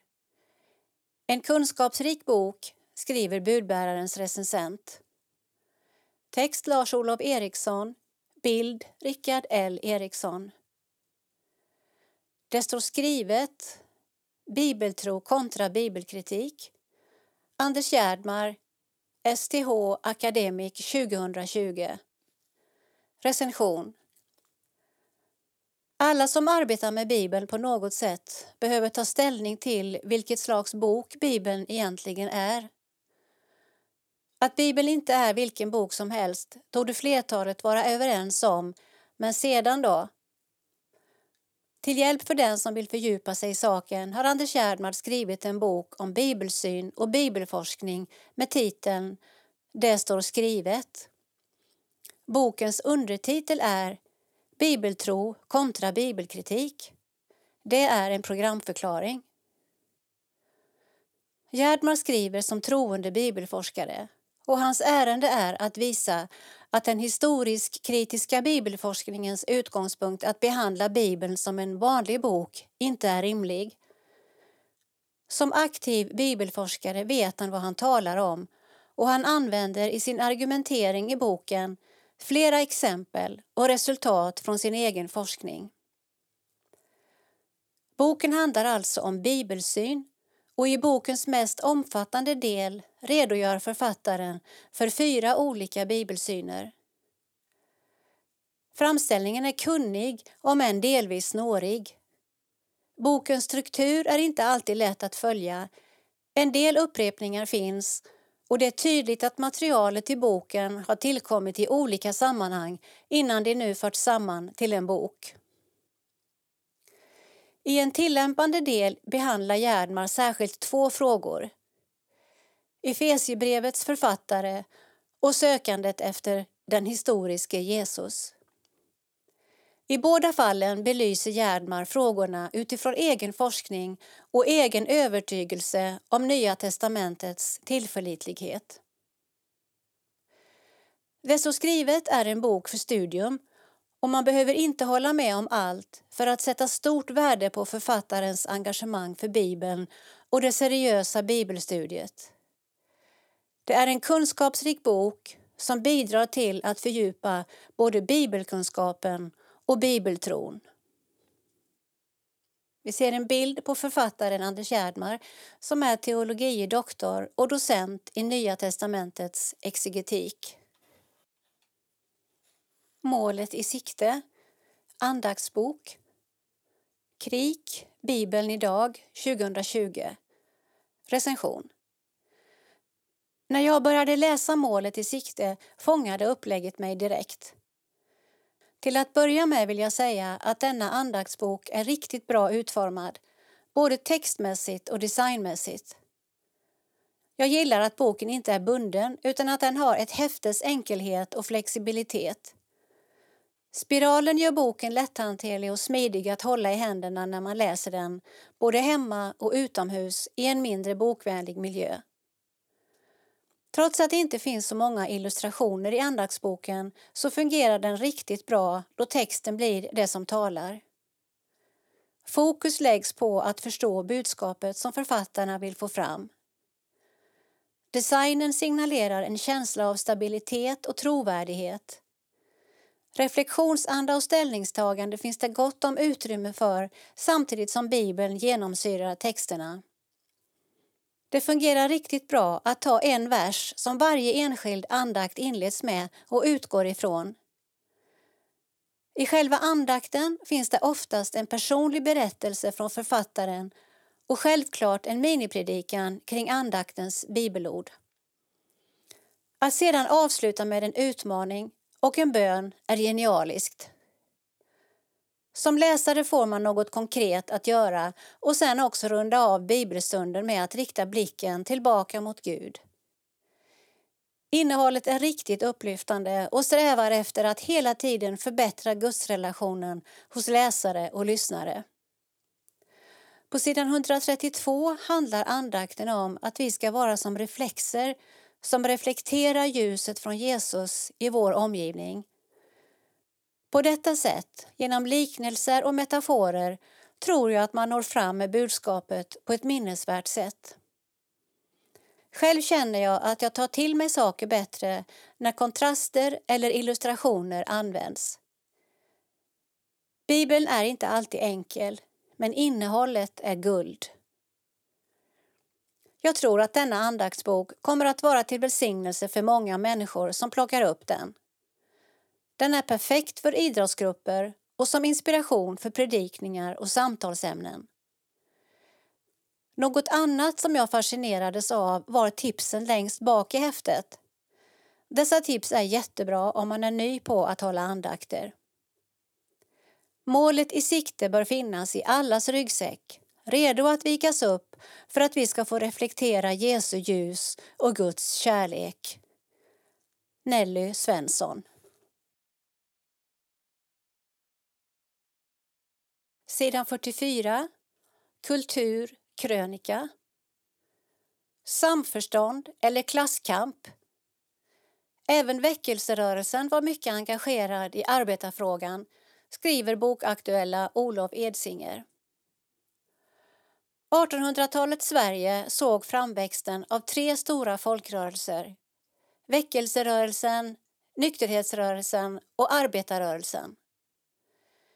I senare tiders forskning är det den senare av dessa som har stått mest i fokus, om inte annat på grund av devisen Vinnarna skriver historien.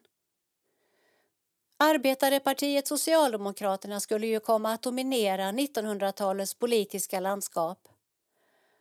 Sanningen är dock att även väckelserörelsen hade stor betydelse för det framväxande Sverige. Ja, inte bara för Sverige i allmänhet utan faktiskt också för arbetarrörelsen. Den så kallade arbetarfrågan stod nämligen högt på dagordningen även inom väckelserörelsen. Den konservativa och EFS-nära tidningen Väktaren kunde exempelvis skriva så här 1886 citat vill ej den enskilde arbetsgivaren betrakta arbetaren såsom sin broder, den han är skyldig kärlekens omtanke, så står vi ohjälpligt framför samhällsomstörtningar av fruktansvärdaste slag. Måtte vår regering, innan det blir för sent, taga i övervägande den allvarliga frågan hur man ska reglera förhållandet mellan arbetsgivare och arbetare och hur denne ska kunna skyddas mot nöd under ålderdom eller sjukdom." Slutcitat. Orsaken till att så få personer var engagerade i både väckelse och arbetarrörelsen var följaktligen inte allmänt ointresse. Den huvudsakliga skiljelinjen stod istället mellan de politiska alternativen Väckelsefolket var generellt politiskt konservativa eller liberala medan arbetarrörelsen alltmer gick i socialistisk riktning. För oss som har 1900-talets politiska utveckling bakom oss kan kanske denna uppdelning låta märklig. Med tiden skulle ju även Socialdemokraterna få ett stort antal kristna som medlemmar. Faktum är dock att det fanns gott om skiljelinjer mellan väckelserörelsen och den tidiga socialiströrelsen. Som det kristna svenska arbetareförbundet, grundat 1899, uttrycker det i en debattskrift. Citat. Var och en som något följt med denna agitation har nog klart för sig vad den innebär han inser förvisso att socialismens mål är att genom folkets avkristnande, familjebandens upplösande och fosterlandskänslans utplånande undergräva grundvalarna för vår nuvarande samhällsbyggnad. Han har nog också insett att det är på klasshatets och klasskampens väg man vill nå fram till detta mål. Därför synes socialismens huvudsakliga uppgift för närvarande också vara att sprida missnöje och väcka klasshat mellan vårt folks olika samhällslager." Slutcitat. Citatet må vara polemiskt, men det är samtidigt tidstypiskt. Inte minst ringar det in ett antal konfliktytor som vid den här tiden fanns mellan socialismen och stora delar av väckelserörelsen. I de kristna församlingarna var man generellt fokuserad på samförståndslösningar och såg som sitt kall att överbrygga klyftorna mellan olika samhällsklasser. Att samtidigt bejaka en ideologi som ansågs ha klasshatet och klasskampen som signum blev därför svårsmält. Allra tydligast blev detta i synen på strejkvapnet. Åtminstone till en början ansågs nämligen arbetsinställelse vara ett brott mot det kristna kärleksbudet. Syftet var ju att tvinga arbetsgivarsidan till förhandlingsbordet mot sin vilja. Med tiden skulle denna hållning mjukas upp, inte minst i takt med att även arbetsgivarsidan uppfattades agera orättfärdigt, till exempel genom att överutnyttja lockoutvapnet. Men under decennierna kring förrförra sekelskiftet lades ändå grunden för en misstro mellan väckelse och arbetarrörelsen som i vissa fall består även idag. Genom vår historia lär vi oss på så sätt förstå även det som är vår samtid. Olof Edsinger, generalsekreterare för Svenska evangeliska alliansen och författare till boken Samförstånd eller klasskamp Väckelserörelsen i mötet med socialismen SEA 2021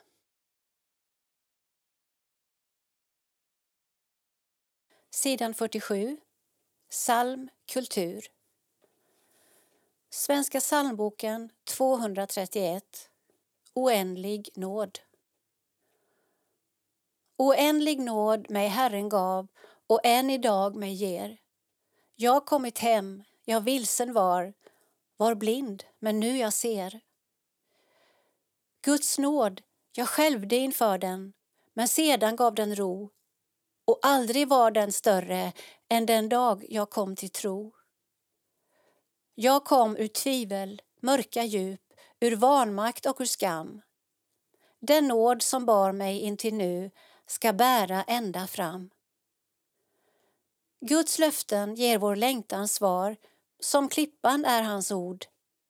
Ej bättre sköld och skydd jag har i himmel och på jord.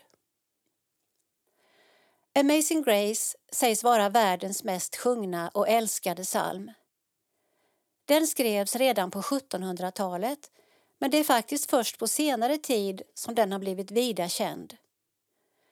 När jag var tonåring hade inga svenska samfund den i sina psalmböcker och jag tror inte heller att vi sjöng den i ungdomsgruppen. Texten skrevs av John Newton från England men det var främst i USA som den började spridas under 1800-talet. Bland annat hade väckelsesångaren Ira Senki den på sin repertoar. Från början användes flera olika melodier med tiden blev det den vi sjunger numera, troligen en amerikansk folksång. När grammofonskivan kom på 1930-talet spelade många gospelsångare in Amazing Grace. På 60-talet blev den mera allmänt känd när folksångare och andra profana artister i USA sjöng den i medborgarrättsrörelsens kamp och mot Vietnamkriget. Själv minns jag när jag hörde Judy Collins mäktiga a cappella-version 1970 en inspelning som hamnade på topplistorna i både USA och England. Två år senare, 1972, hände något helt osannolikt. En inspelning av Amazing Grace med The Royal Scots Dragoon Guards en skotsk militärmusikkår med säckpipor blev en jättesuccé och låg etta på Englandslistan i fyra veckor. Det är en av de mest osannolika skivor som någonsin toppat Englands topp 30. Den blev även etta på topplistorna i fem andra länder och såldes i nära 8 miljoner exemplar. Och sången blev ju känd även i Sverige Inom några år skrevs minst fyra olika svenska texter. Den första som blev mycket omtyckt börjar Förundrad jag hör ett glädjens bud. Till 1986 års psalmbok tog dock kyrkomötet den mästerliga Anders Frostensons översättning Oändlig nåd mig Herren gav. Svenska psalmboken 231. Frostenson är trogen innehållet i originalet, skriver med enkla och klara ord och han beskriver skickligt Newtons dramatiska omvändelse i strofen Jag kom ur tvivel, mörka djup, ur vanmakt och ur skam.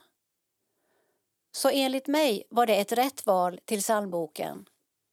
Torbjörn Arvidsson Sidan 48 kultur, historia. En sjöbuse, desertör och slavskeppare som mötte Guds förundliga nåd. Så börjar berättelsen om prästen och slaverimotståndaren John Newtons liv. Text Torbjörn Arvidsson. John Newton föddes i London år 1725. Hans pappa var sjökapten så de första åren var han mest med sin mamma som var varmt troende. Men hon dog redan när John var sju år och efter några år på internatskola fick han följa sin pappa till sjöss. Där utvecklades den unge pojken till en riktigt otrevlig sjöman, illa omtyckt av sina kollegor. Som 18-åring tvångsvärvades John till underofficer i flottan men det blev inte vad han trodde, så han deserterade. Straffet blev piskning med nära hundra rapp inför hela besättningen och degradering. Då begärde han avsked och tog värvning på ett slavskepp. Men besättningen tålde inte den råe ynglingen och dumpade honom hos en slavhandlare i Västafrika. Där blev han i praktiken slav själv. Räddningen kom efter ett par år när en engelsk sjökapten befriade honom. Det var Johns far som bett honom leta efter den försvunne sonen. Hemresan blev dramatisk. Skeppet kom in i en våldsam storm och var nära att förlisa. En hel dag fick John binda fast sig vid masten för att inte spolas över bord. De drev sedan omkring på havet i flera veckor innan de slutligen nådde hamn i Irland. Under stormen ropade John till sin barndomsgud och upplevde räddningen som en tydlig bönhörelse. Han räknade denna dag i mars 1748 som sin andliga födelsedag och började att läsa Bibeln och kristen litteratur. Han fortsatte ändå som kapten på slavskepp några år till och konstaterade senare att hans tidiga omvändelse inte varit så djup. Men nu började hans liv ta en ny riktning. Hemma i England fanns hans ungdomskärlek Mary. Hennes familj ville länge inte gifta bort sin dotter med den oborstade sjömannen och Mary själv var också tveksam. Men efter hans omvändelse svängde det och 1750 kunde de gifta sig. Det blev ett långt och lyckligt äktenskap. Efter åren till sjöss började Newton vid tullen. På fritiden läste han teologi och var lekmannapredikant. Han ville bli präst, men kyrkan var skeptisk med tanke på hans rykte.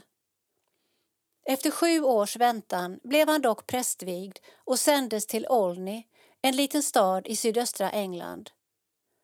Han blev mycket omtyckt, inte minst för sina predikningar och stannade i 16 år. Det var där som han och en vän som var poet gav ut sångboken Olney Hymns, en sångbok med 348 sånger varav Newton hade skrivit de flesta och en av dem var just Amazing Grace. Texten börjar ordagrant. Förunderlig nåd som frälste ett kräk, wretch, som jag. Så upplevde han sin omvändelse och sin Gud. Efter åren i Olney flyttade John Newton med sin familj till London och var kyrkoherde där ända till sin död. Newton var en av de mest evangeliska prästerna i London och många kom till honom för att söka hans vägledning. En av dem var William Wilberforce som var den starkaste rösten mot slaveriet i det engelska parlamentet. På äldre dagar var det två områden som han särskilt brann för. Att förkunna evangeliet om Guds oändliga nåd och att bekämpa slavhandeln. Newton blev ett av de viktigaste vittnena om denna vedervärdiga hantering. Han skrev häftet Tankar om den afrikanska slavhandeln som sändes till alla ledamöter i parlamentet. Det innehöll en kraftfull argumentation mot slavhandeln och beskrev samtidigt hans djupa sorg och ånger över att han själv varit involverad i detta. John Newton fick uppleva dagen när parlamentet beslöt om förbud mot slavhandeln. Det skedde 1807, samma år som han avled, 82 år gammal.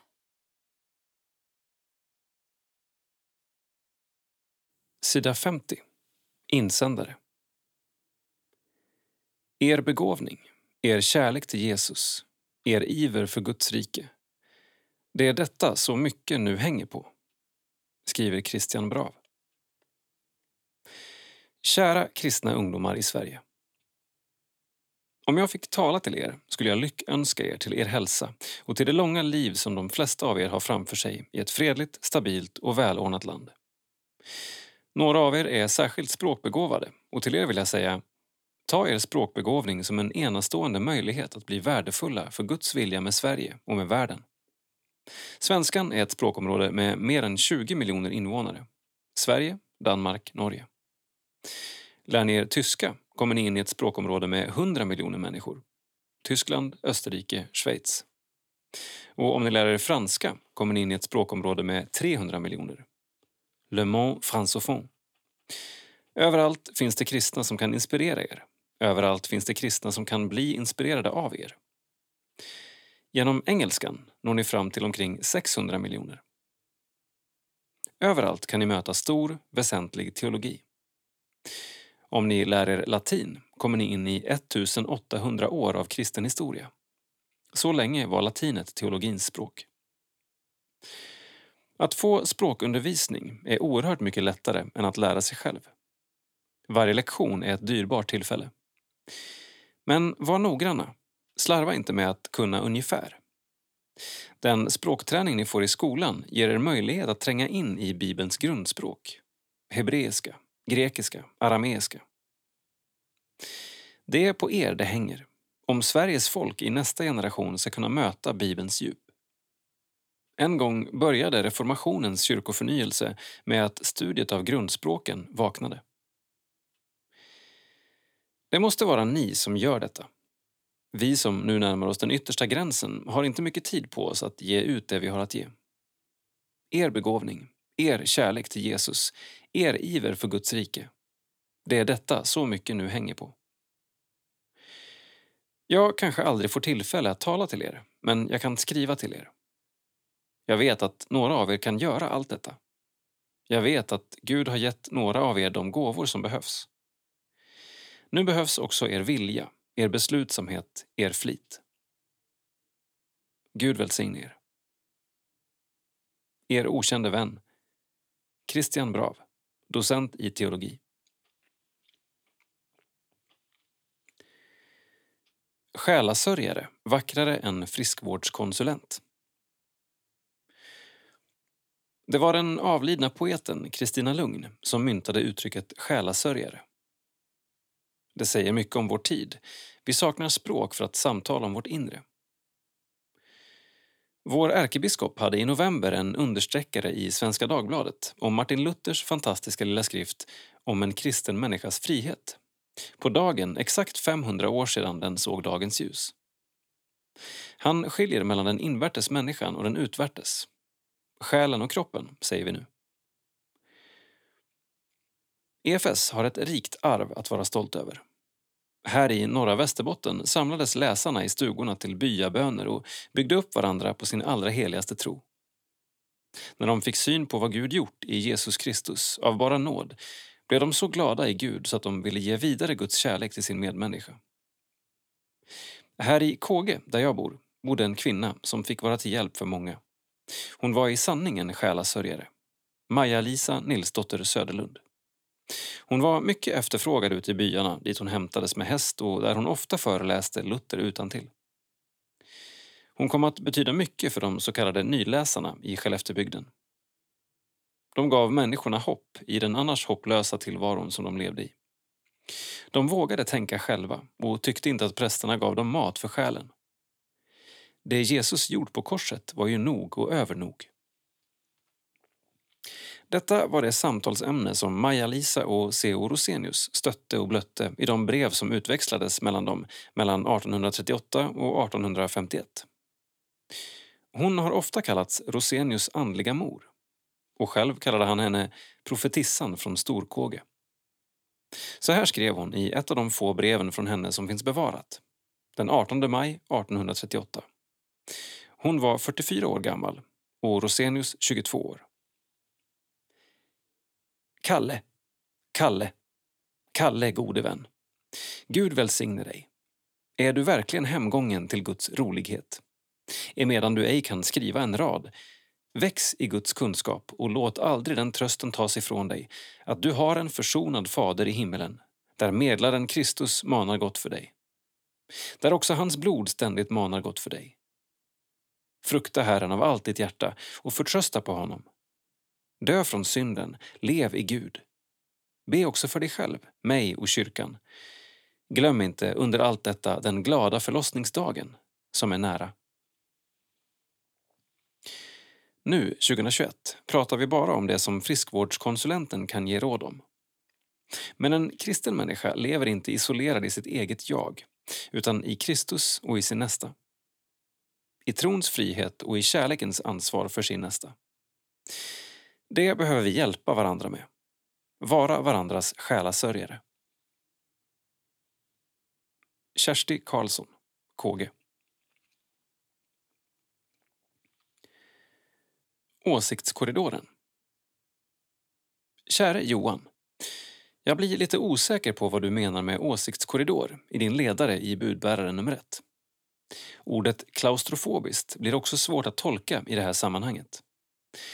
Menar du en åsiktskorridor inom politik, allmänt tyckande eller vad den högröstade pressen skriver? Eller menar du olika uppfattningar inom kristenheten eller den dialog som sker i budbäraren? Jag tog upp frågan i vår förening, men ingen kunde ge något bra svar. Tycker dessutom att det blir lite krångliga ord. Stellan Elvinsson. Svar direkt. Först. Ursäkta den otydlighet du uppfattar. Min avsikt är att belysa både den debatt som förs utanför kyrkan men också mellan kyrka och samhälle. Självklart kan man även läsa in en del av den inomkyrkliga debatten men jag syftade i första hand inte på den och inte heller på våra interna samtal inom EFS. Såklart är det vissa frågor som speciellt manifesterar begreppet åsiktskorridor. Medias hantering av det uppmärksammade avkragningsärendet i Luleå stift, som slutade med en påkragning, är nog det tydligaste exemplet. Här skiljer sig både inriktning och hantering i stort sett åt mellan olika media och mellan olika kyrkliga makthavare. Johan Eriksson, chefredaktör. Sida 53. Info. Kalendarium, information, kungörelser, sociala medier och mycket mer som rör EFS och SALT. Har du frågor? Kontakta oss på budis efs.nu. På gång. Söndagkvällar 18 till 19.00 online. Gemensam bön. Info finns på efs.nu. 23 till 25 april online. Smål 2021.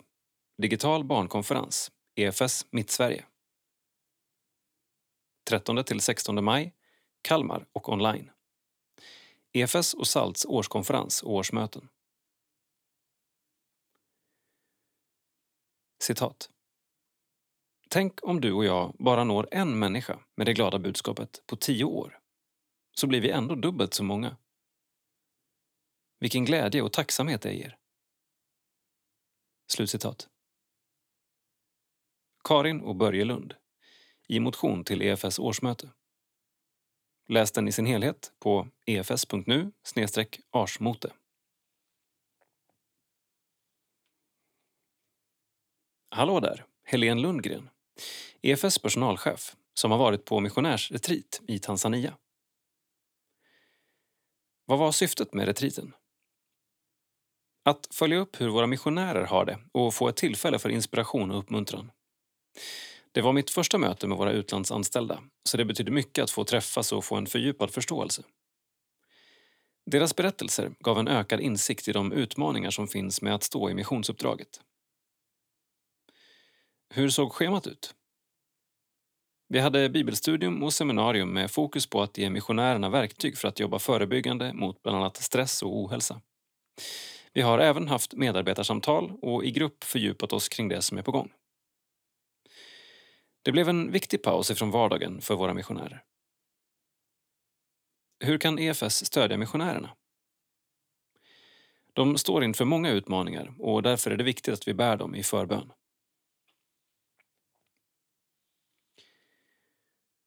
En livsinvestering. Bibelskoleåret på Johannelund, är ett tillfälle att få en fördjupad och förankrad tro. Det har varit ett utmanande år för Bibelskolans nio elever med uteblivna studiebesök och retriter samt begränsade möjligheter till praktik. Men trots detta har Tin Mörk, som har ansvarat för utbildningen sedan hösten, sett positivt på läsåret. Bibelskolan är en tid när man utbyter tankar och delar gemenskap, där man lär känna nya vänner och bygger nätverk. Det har inte riktigt sett ut så i år. Samtidigt tänker jag att det kan ha gynnat eleverna på ett andligt plan. Det har varit en tid av öken och man har fått fokusera på de viktiga källorna, säger Tin. Praktikperioden har blivit en hjärtefråga för Tin som önskar att ett slags platsbank för praktikplatser ska ta form. Uppsala är ett kyrkligt centrum och det är underbart att få ha bibelskolan i den goda teologiska miljö som vi har. Vi ser fram emot att utveckla samarbetet med Svenska kyrkan i Uppsala och även med EFS kansli. Här finns en möjlighet för EFS att knyta kontakter. Min förhoppning är att vi ska kunna erbjuda praktikplatser på kansliet där eleverna får nyttja sina intressen och talanger. Redan nu är ansökan till nästa läsår öppen och TIN uppmuntrar alla som vill fördjupa sig i tro och teologi att söka. Vår bibelskola finns för er skull och ni är jättevälkomna. Vi ser fram emot att lära känna er. Läs mer om Bibelskolan på johannelund.nu. Sida 55. Insamling. Lyckad insamlingsgala. Lutherska Missionskyrkan i Göteborg arrangerade en webbsänd psalmgala som hittills har resulterat i överraskande 140 000 kronor. Insamlingen är till förmån för den humanitära krisen i Tigray.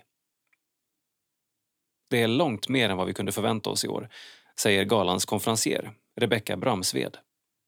Nu förlänger vi insamlingen till över påsk så kanske vi kommer över förra årets rekord på 150 000 kronor.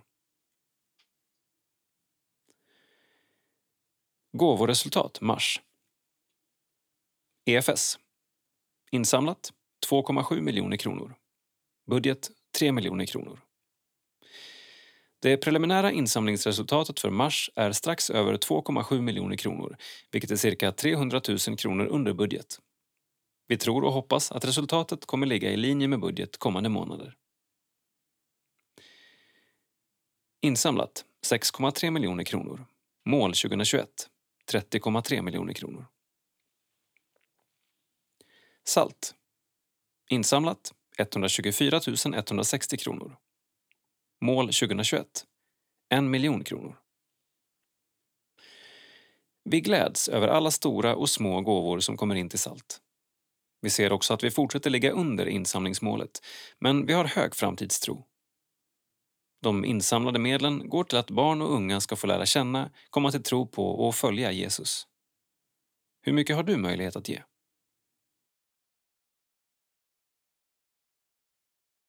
Sida 56. Beal. Beal når barn i en svår tid. I mer än ett år har vi levt med en pandemi. För ett barn är ett år väldigt lång tid. BRIS och Rädda Barnen rapporterar om ökad psykisk ohälsa hos barn. Många känner oro över viruset och mår dåligt av till exempel inställda fritidsaktiviteter. I många länder har samhällen stängts ner helt.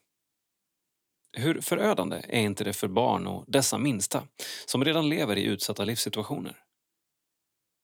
Bial, Barn i alla länder, stödjer insatser i flera länder som når barn i en svår tid. Sofia Svensson, inspiratör för Bial och EFS internationella mission.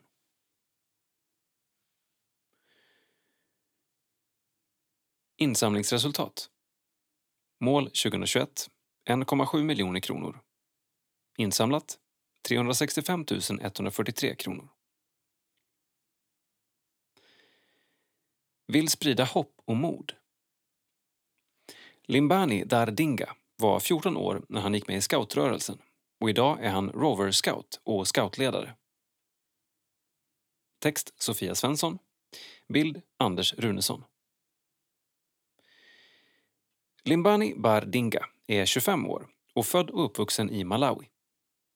År 2017 medverkade han på scoutlägret Patrull Riks i Mossebo och knöt band med svenska scouter inom SALT och EFS.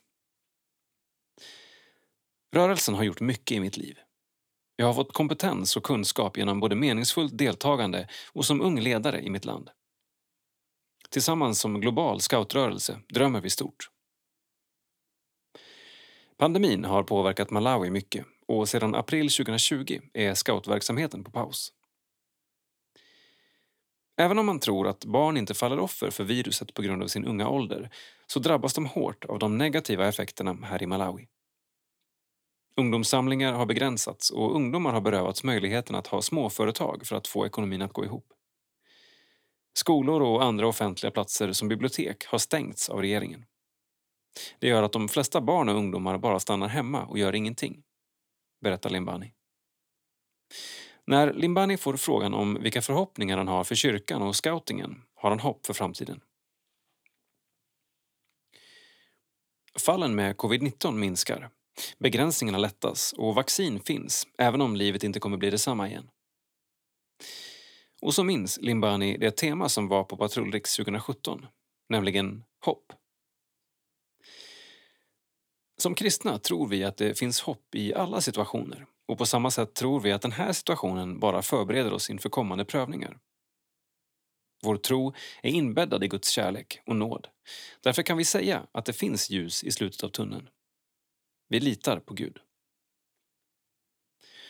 Som Rover Scout, ledare och malawisk ungdom tror Limbani på bättre dagar och hänvisar till den del av scoutlagen som säger en scout ska vara modig och glad under alla svårigheter. Ja, det finns hopp eftersom det kommer från Kristi Jesu kropp, som är kyrkan, betonar Limbani.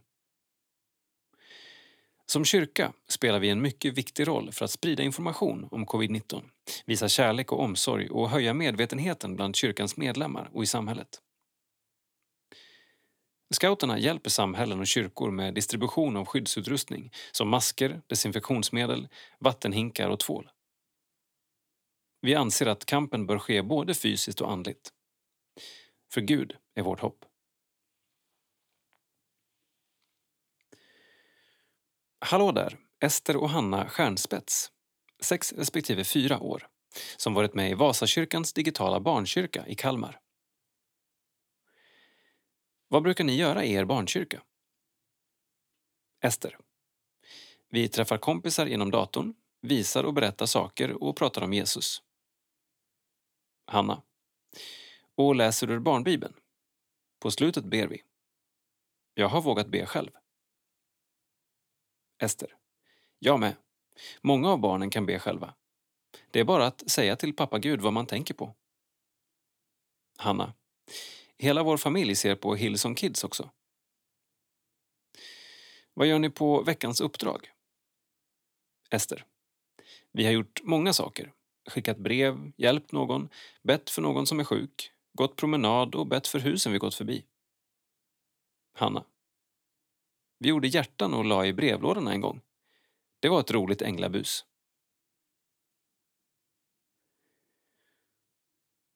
Ester och Hannas föräldrar, Joakim och Charlotte, är barnledare i Vasakyrkan i Kalmar. Genom nya sätt med digitala smågrupper vill Barnkyrkan även ha ett fokus utåt genom veckans uppdrag, som gjort många glada.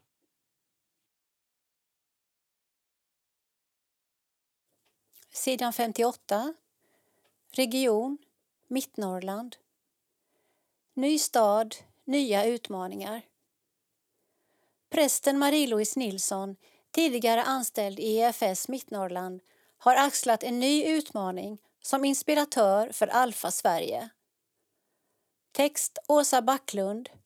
Bild Alfa Sverige. Marie-Louise Nilsson och familjen lämnade Jämtland för det nya livet i Göteborg i början av sommaren. Flytten har gått bra. I början bodde vi i en tillfällig lägenhet men redan efter ett par månader hittade vi en bostadsrätt i Vasastan som ligger i ett väldigt mysigt område med endast fem minuters gångväg till barnens skola. Det har varit tufft att flytta två gånger på fem månader. Barnen går i en liten skola som det verkligen var ett mirakel att vi kom in på. Vi trivs alla bra, även om det är stor kontrast till vår lilla fjällby som vi bodde i. En stor skillnad är att vi går och cyklar mycket mer. Vi rör ibland inte bilen på en hel vecka. Det har varit en utmaning att komma ny till en stad och att hitta en församling då det mesta är nedstängt utifrån pandemin. Så vi har ännu inte hittat en gemenskap, vilket kan smärta oss lite. Året innan hon flyttade jobbade hon med Vein, en nyplantering i Östersund som hon nu får återkommande glädjande rapporter från. Jag har kontakt med dem ungefär var tredje vecka för att uppmuntra och coacha vidare. Under hösten hade man en alfakurs på en second hand-butik i Östersund där det även fanns möjlighet till fika. De började alfa precis innan stängningsdags och fortsatte sedan på kvällen. Wayne kämpar uthålligt med att försöka vara kyrka på bortaplan, kyrka för nybörjare och att hjälpa människor växa i lärjungaskap. Nya kommer till. Man funderar även mycket kring relationen till de andra kyrkorna och hur det kan vara en förebild i enhet. Trots den svåra pandemin så har det internationellt aldrig hållits så många alfakurser som under 2020. Det är så mycket positivt som sker. Även i Sverige ökar kurserna genom Alfa online. Gud ansar sin kyrka och kan vända det som ser ut som ett nederlag till seger. Många människor har tappat känslan av kontroll, drabbats av sjukdom och närståendes död och oro för ekonomin. Frågor kring det som är viktigt på riktigt växer. Här har vi som kyrka en stor möjlighet och jag är helt övertygad om att vi inte ska sitta och vänta tills detta är över utan möta människorna nu.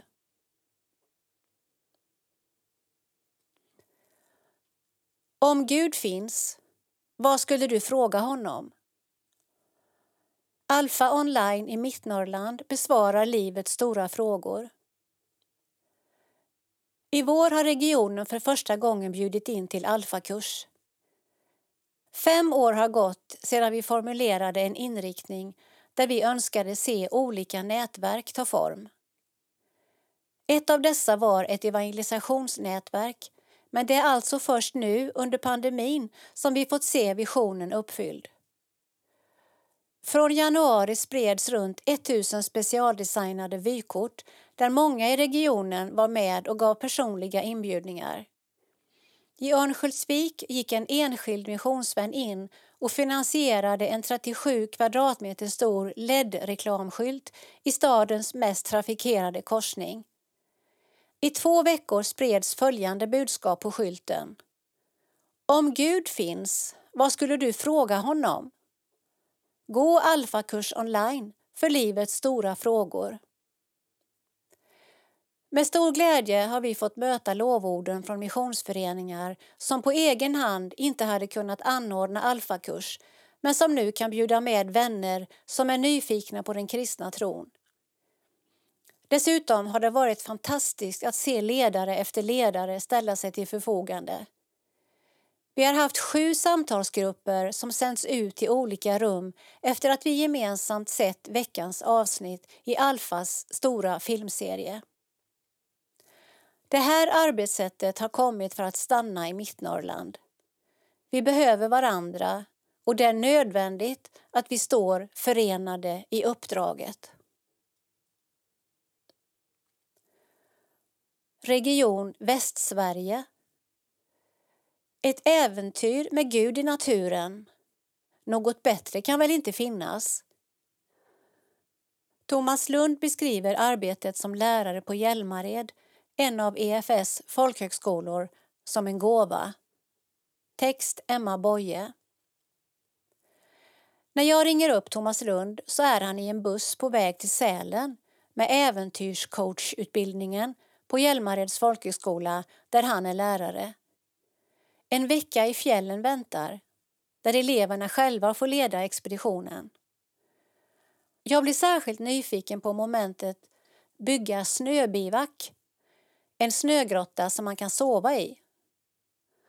För blivande fjällguider ingår det att sova två nätter ute. Man gör i ordning väggar, tak och en brits av snö att sova på samt säkerställer att det finns syre, säger Thomas. Thomas kommer från Partille och växte upp i EFS-kyrkan Lutherska i Göteborg. Där var jag scoutledare, körledare, ordförande och lovsångsledare. Senare var han med och byggde upp familjeföretaget Bullerbekämparen. Efter ett tag längtade jag efter att få jobba mer med människor än med material så jag sökte till idrottslärarutbildning. Thomas ville bli idrotts och religionslärare men blev avrådd då det är svårt att få jobb som det. Därför läste han matematik på Chalmers, dock bara i tre veckor. Istället blev det religionsfakulteten. Där fanns en person som hade bett Gud om en kurskamrat att dela tron med, så Thomas blev ett bönesvar för henne. Mirakulöst nog fick han senare också en anställning som just idrotts och religionslärare på LM Engströms gymnasium i Göteborg där han blev kvar i 15 år. För fyra år sedan tog jag ett break och frågade Gud vad jag skulle göra. Kort efter skrev jag en födelsedagshälsning på min vän Mikael Lindgrens Facebook-sida. Mikael är rektor på Hjälmared och han svarade Har du sett på hemsidan? Där låg en annons för en tjänst som lärare på skolan som Thomas sökte och fick. Sedan dess har jag varit där. Det är väldigt roligt att få göra det man brinner för. Jag vill ge människor en erfarenhet av äventyret med Gud. Som äventyrscoach har han vuxit på det personliga planet och blivit en trygg ledare och coach. Att vara coach handlar dels om att leda, dels att se vad människor behöver. Man får lära sig MI, motiverande samtal, och vi har processgrupper där man får lyssna till varandras tankar och frågor för att lyssna in hur de mår och kunna föra dem vidare. Jag blir lycklig och stolt över att se människor växa under kursens gång, säger han. Äventyrscoachlinjen har blivit väldigt populär och man har haft en fullsatt kurs trots pandemin. Det som utmärker äventyrscoachlinjen är friluftsdelarna. Utbildning i fjällvandring, klätterkurs, grottkrypning, havskajak, kanotpaddling samt överlevnad. Efter kursen är det vanligt att arbeta som massör, gyminstruktör, bli PT, arbeta på fjällanläggningar eller vid olika äventyrscentrum. Kollegorna på Hjälmared önskar att IFS-are ska se sina folkhögskolor som en resurs för unga människor att växa och söka riktning i livet. Innan vi lägger på lovar jag att be för dagarna på fjället och fråga Thomas vad som är det bästa med hans jobb. Ett äventyr med Gud i naturen. Något bättre kan väl inte finnas? Läs mer på hjälmared.se. Sista ansökningsdag för nästa läsår är 3 maj.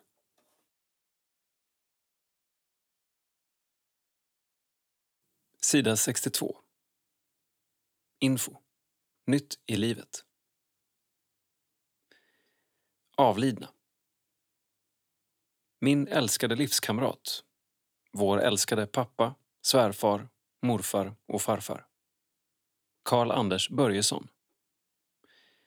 Född 4 maj 1946. Har lämnat oss i stor sorg och saknad. Örkelljunga. 18 februari 2021. Britt-Marie. Martin Irene. Maria Dick. Marcus Stina. Magdalena Emanuel. Barnbarn. Släkt och vänner. Herren är min herde. Mig skall intet fattas. Han låter mig vila på gröna ängar. Han för mig till vatten där jag finner ro. Begravningen har ägt rum inom familjen. Tänd ett ljus för Karl-Anders på hans minnessida begravningbco.se. Ni som vill hedra minnet av honom, tänk på EFS-kyrkan i Örkelljunga. Bankgiro 143-3044 eller swish 123 280 03 81. Till minne Halvar Jakobsson Redan i tidiga år började Halle engagera sig i EFS. Hemma på gården i Mossebo var det ofta resepredikanter och kolportörer som gjorde starkt intryck på honom. Troligen var det detta som la grunden för hans kristna tro. Halle var känd för sitt engagemang i barn och ungdomsarbetet. Hans uppfinningsrikedom och klurigheter förenat med ett Guds ord var hans signum. 1955 gifte han sig med sin Linnea och de två blev genom hela livet ett troget par som tjänade i Guds rike. Även om det var Halle som syntes och hördes vet vi som familj att Linneas stöd och omsorg var helt avgörande för hans engagemang på olika plan. Tillsammans hade de söndagsskola hemma i byn under vår uppväxt. Här fick byns barn grunden i den kristna tron, något som väldigt många har behållit genom livet. Som ungdomskonsulent på 60-talet knöt han många och betydelsefulla kontakter. Renoveringen av EFS-gården Timmernabben blev hans stora projekt där han engagerade sig mer än helhjärtat. Med sina byggnadstekniska kunskaper och sitt engagemang var Halle även en viktig kugge när Vasakyrkan i Kalmar byggdes. Vi minns med tacksamhet Halle som en trogen och hängiven medarbetare i Guds rike. Halle hade en önskan om att hans begravning skulle vittna om hopp. När vi bar ut kistan var det till sången Det går en väg mot framtiden. Det hörs en sång från himmelen. Detta om något ger mig hopp. Lennart Jakobsson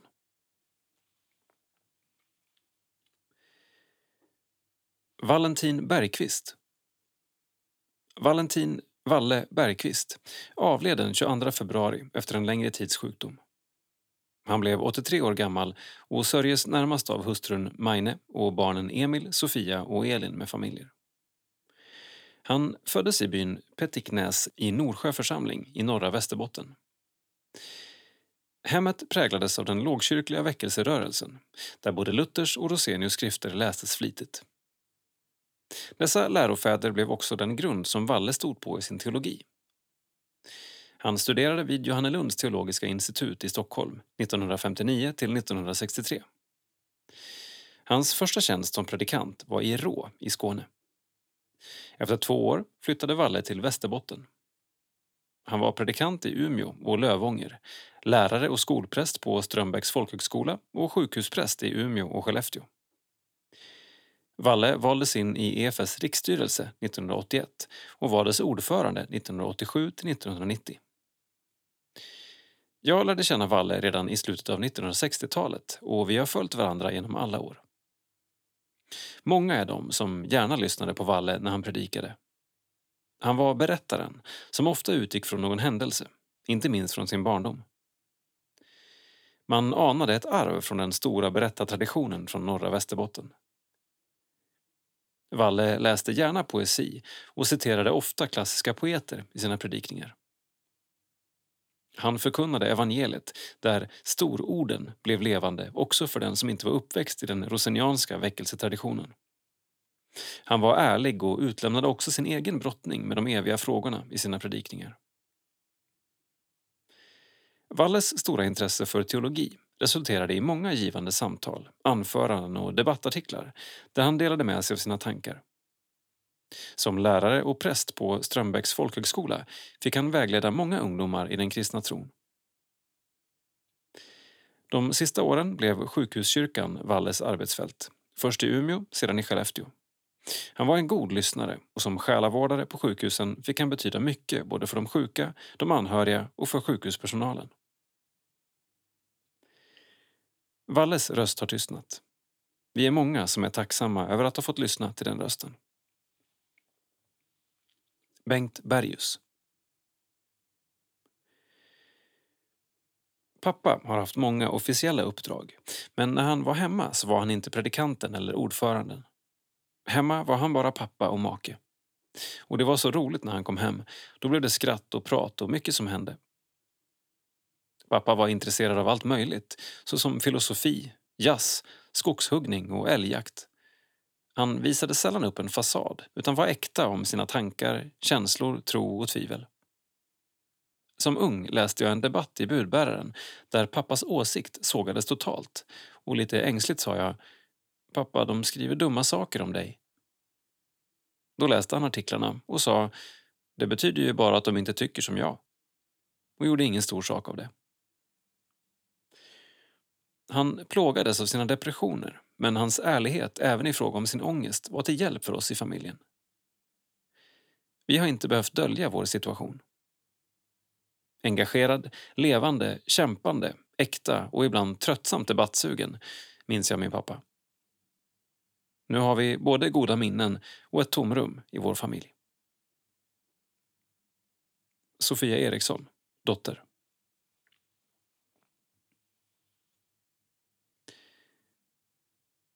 Jubilarer Budbäraren vill gratulera EFS Sverigechef Mia Ström och EFS Västerbottens distriktsföreståndare Mats Lindberg som båda har fyllt 60 år. Hänt något nytt på sistone? Vill du uppmärksamma en jubilar, ett nygift par eller någon som gått bort? Berätta med en annons i budbäraren. Boka via nyttilivet efs.nu.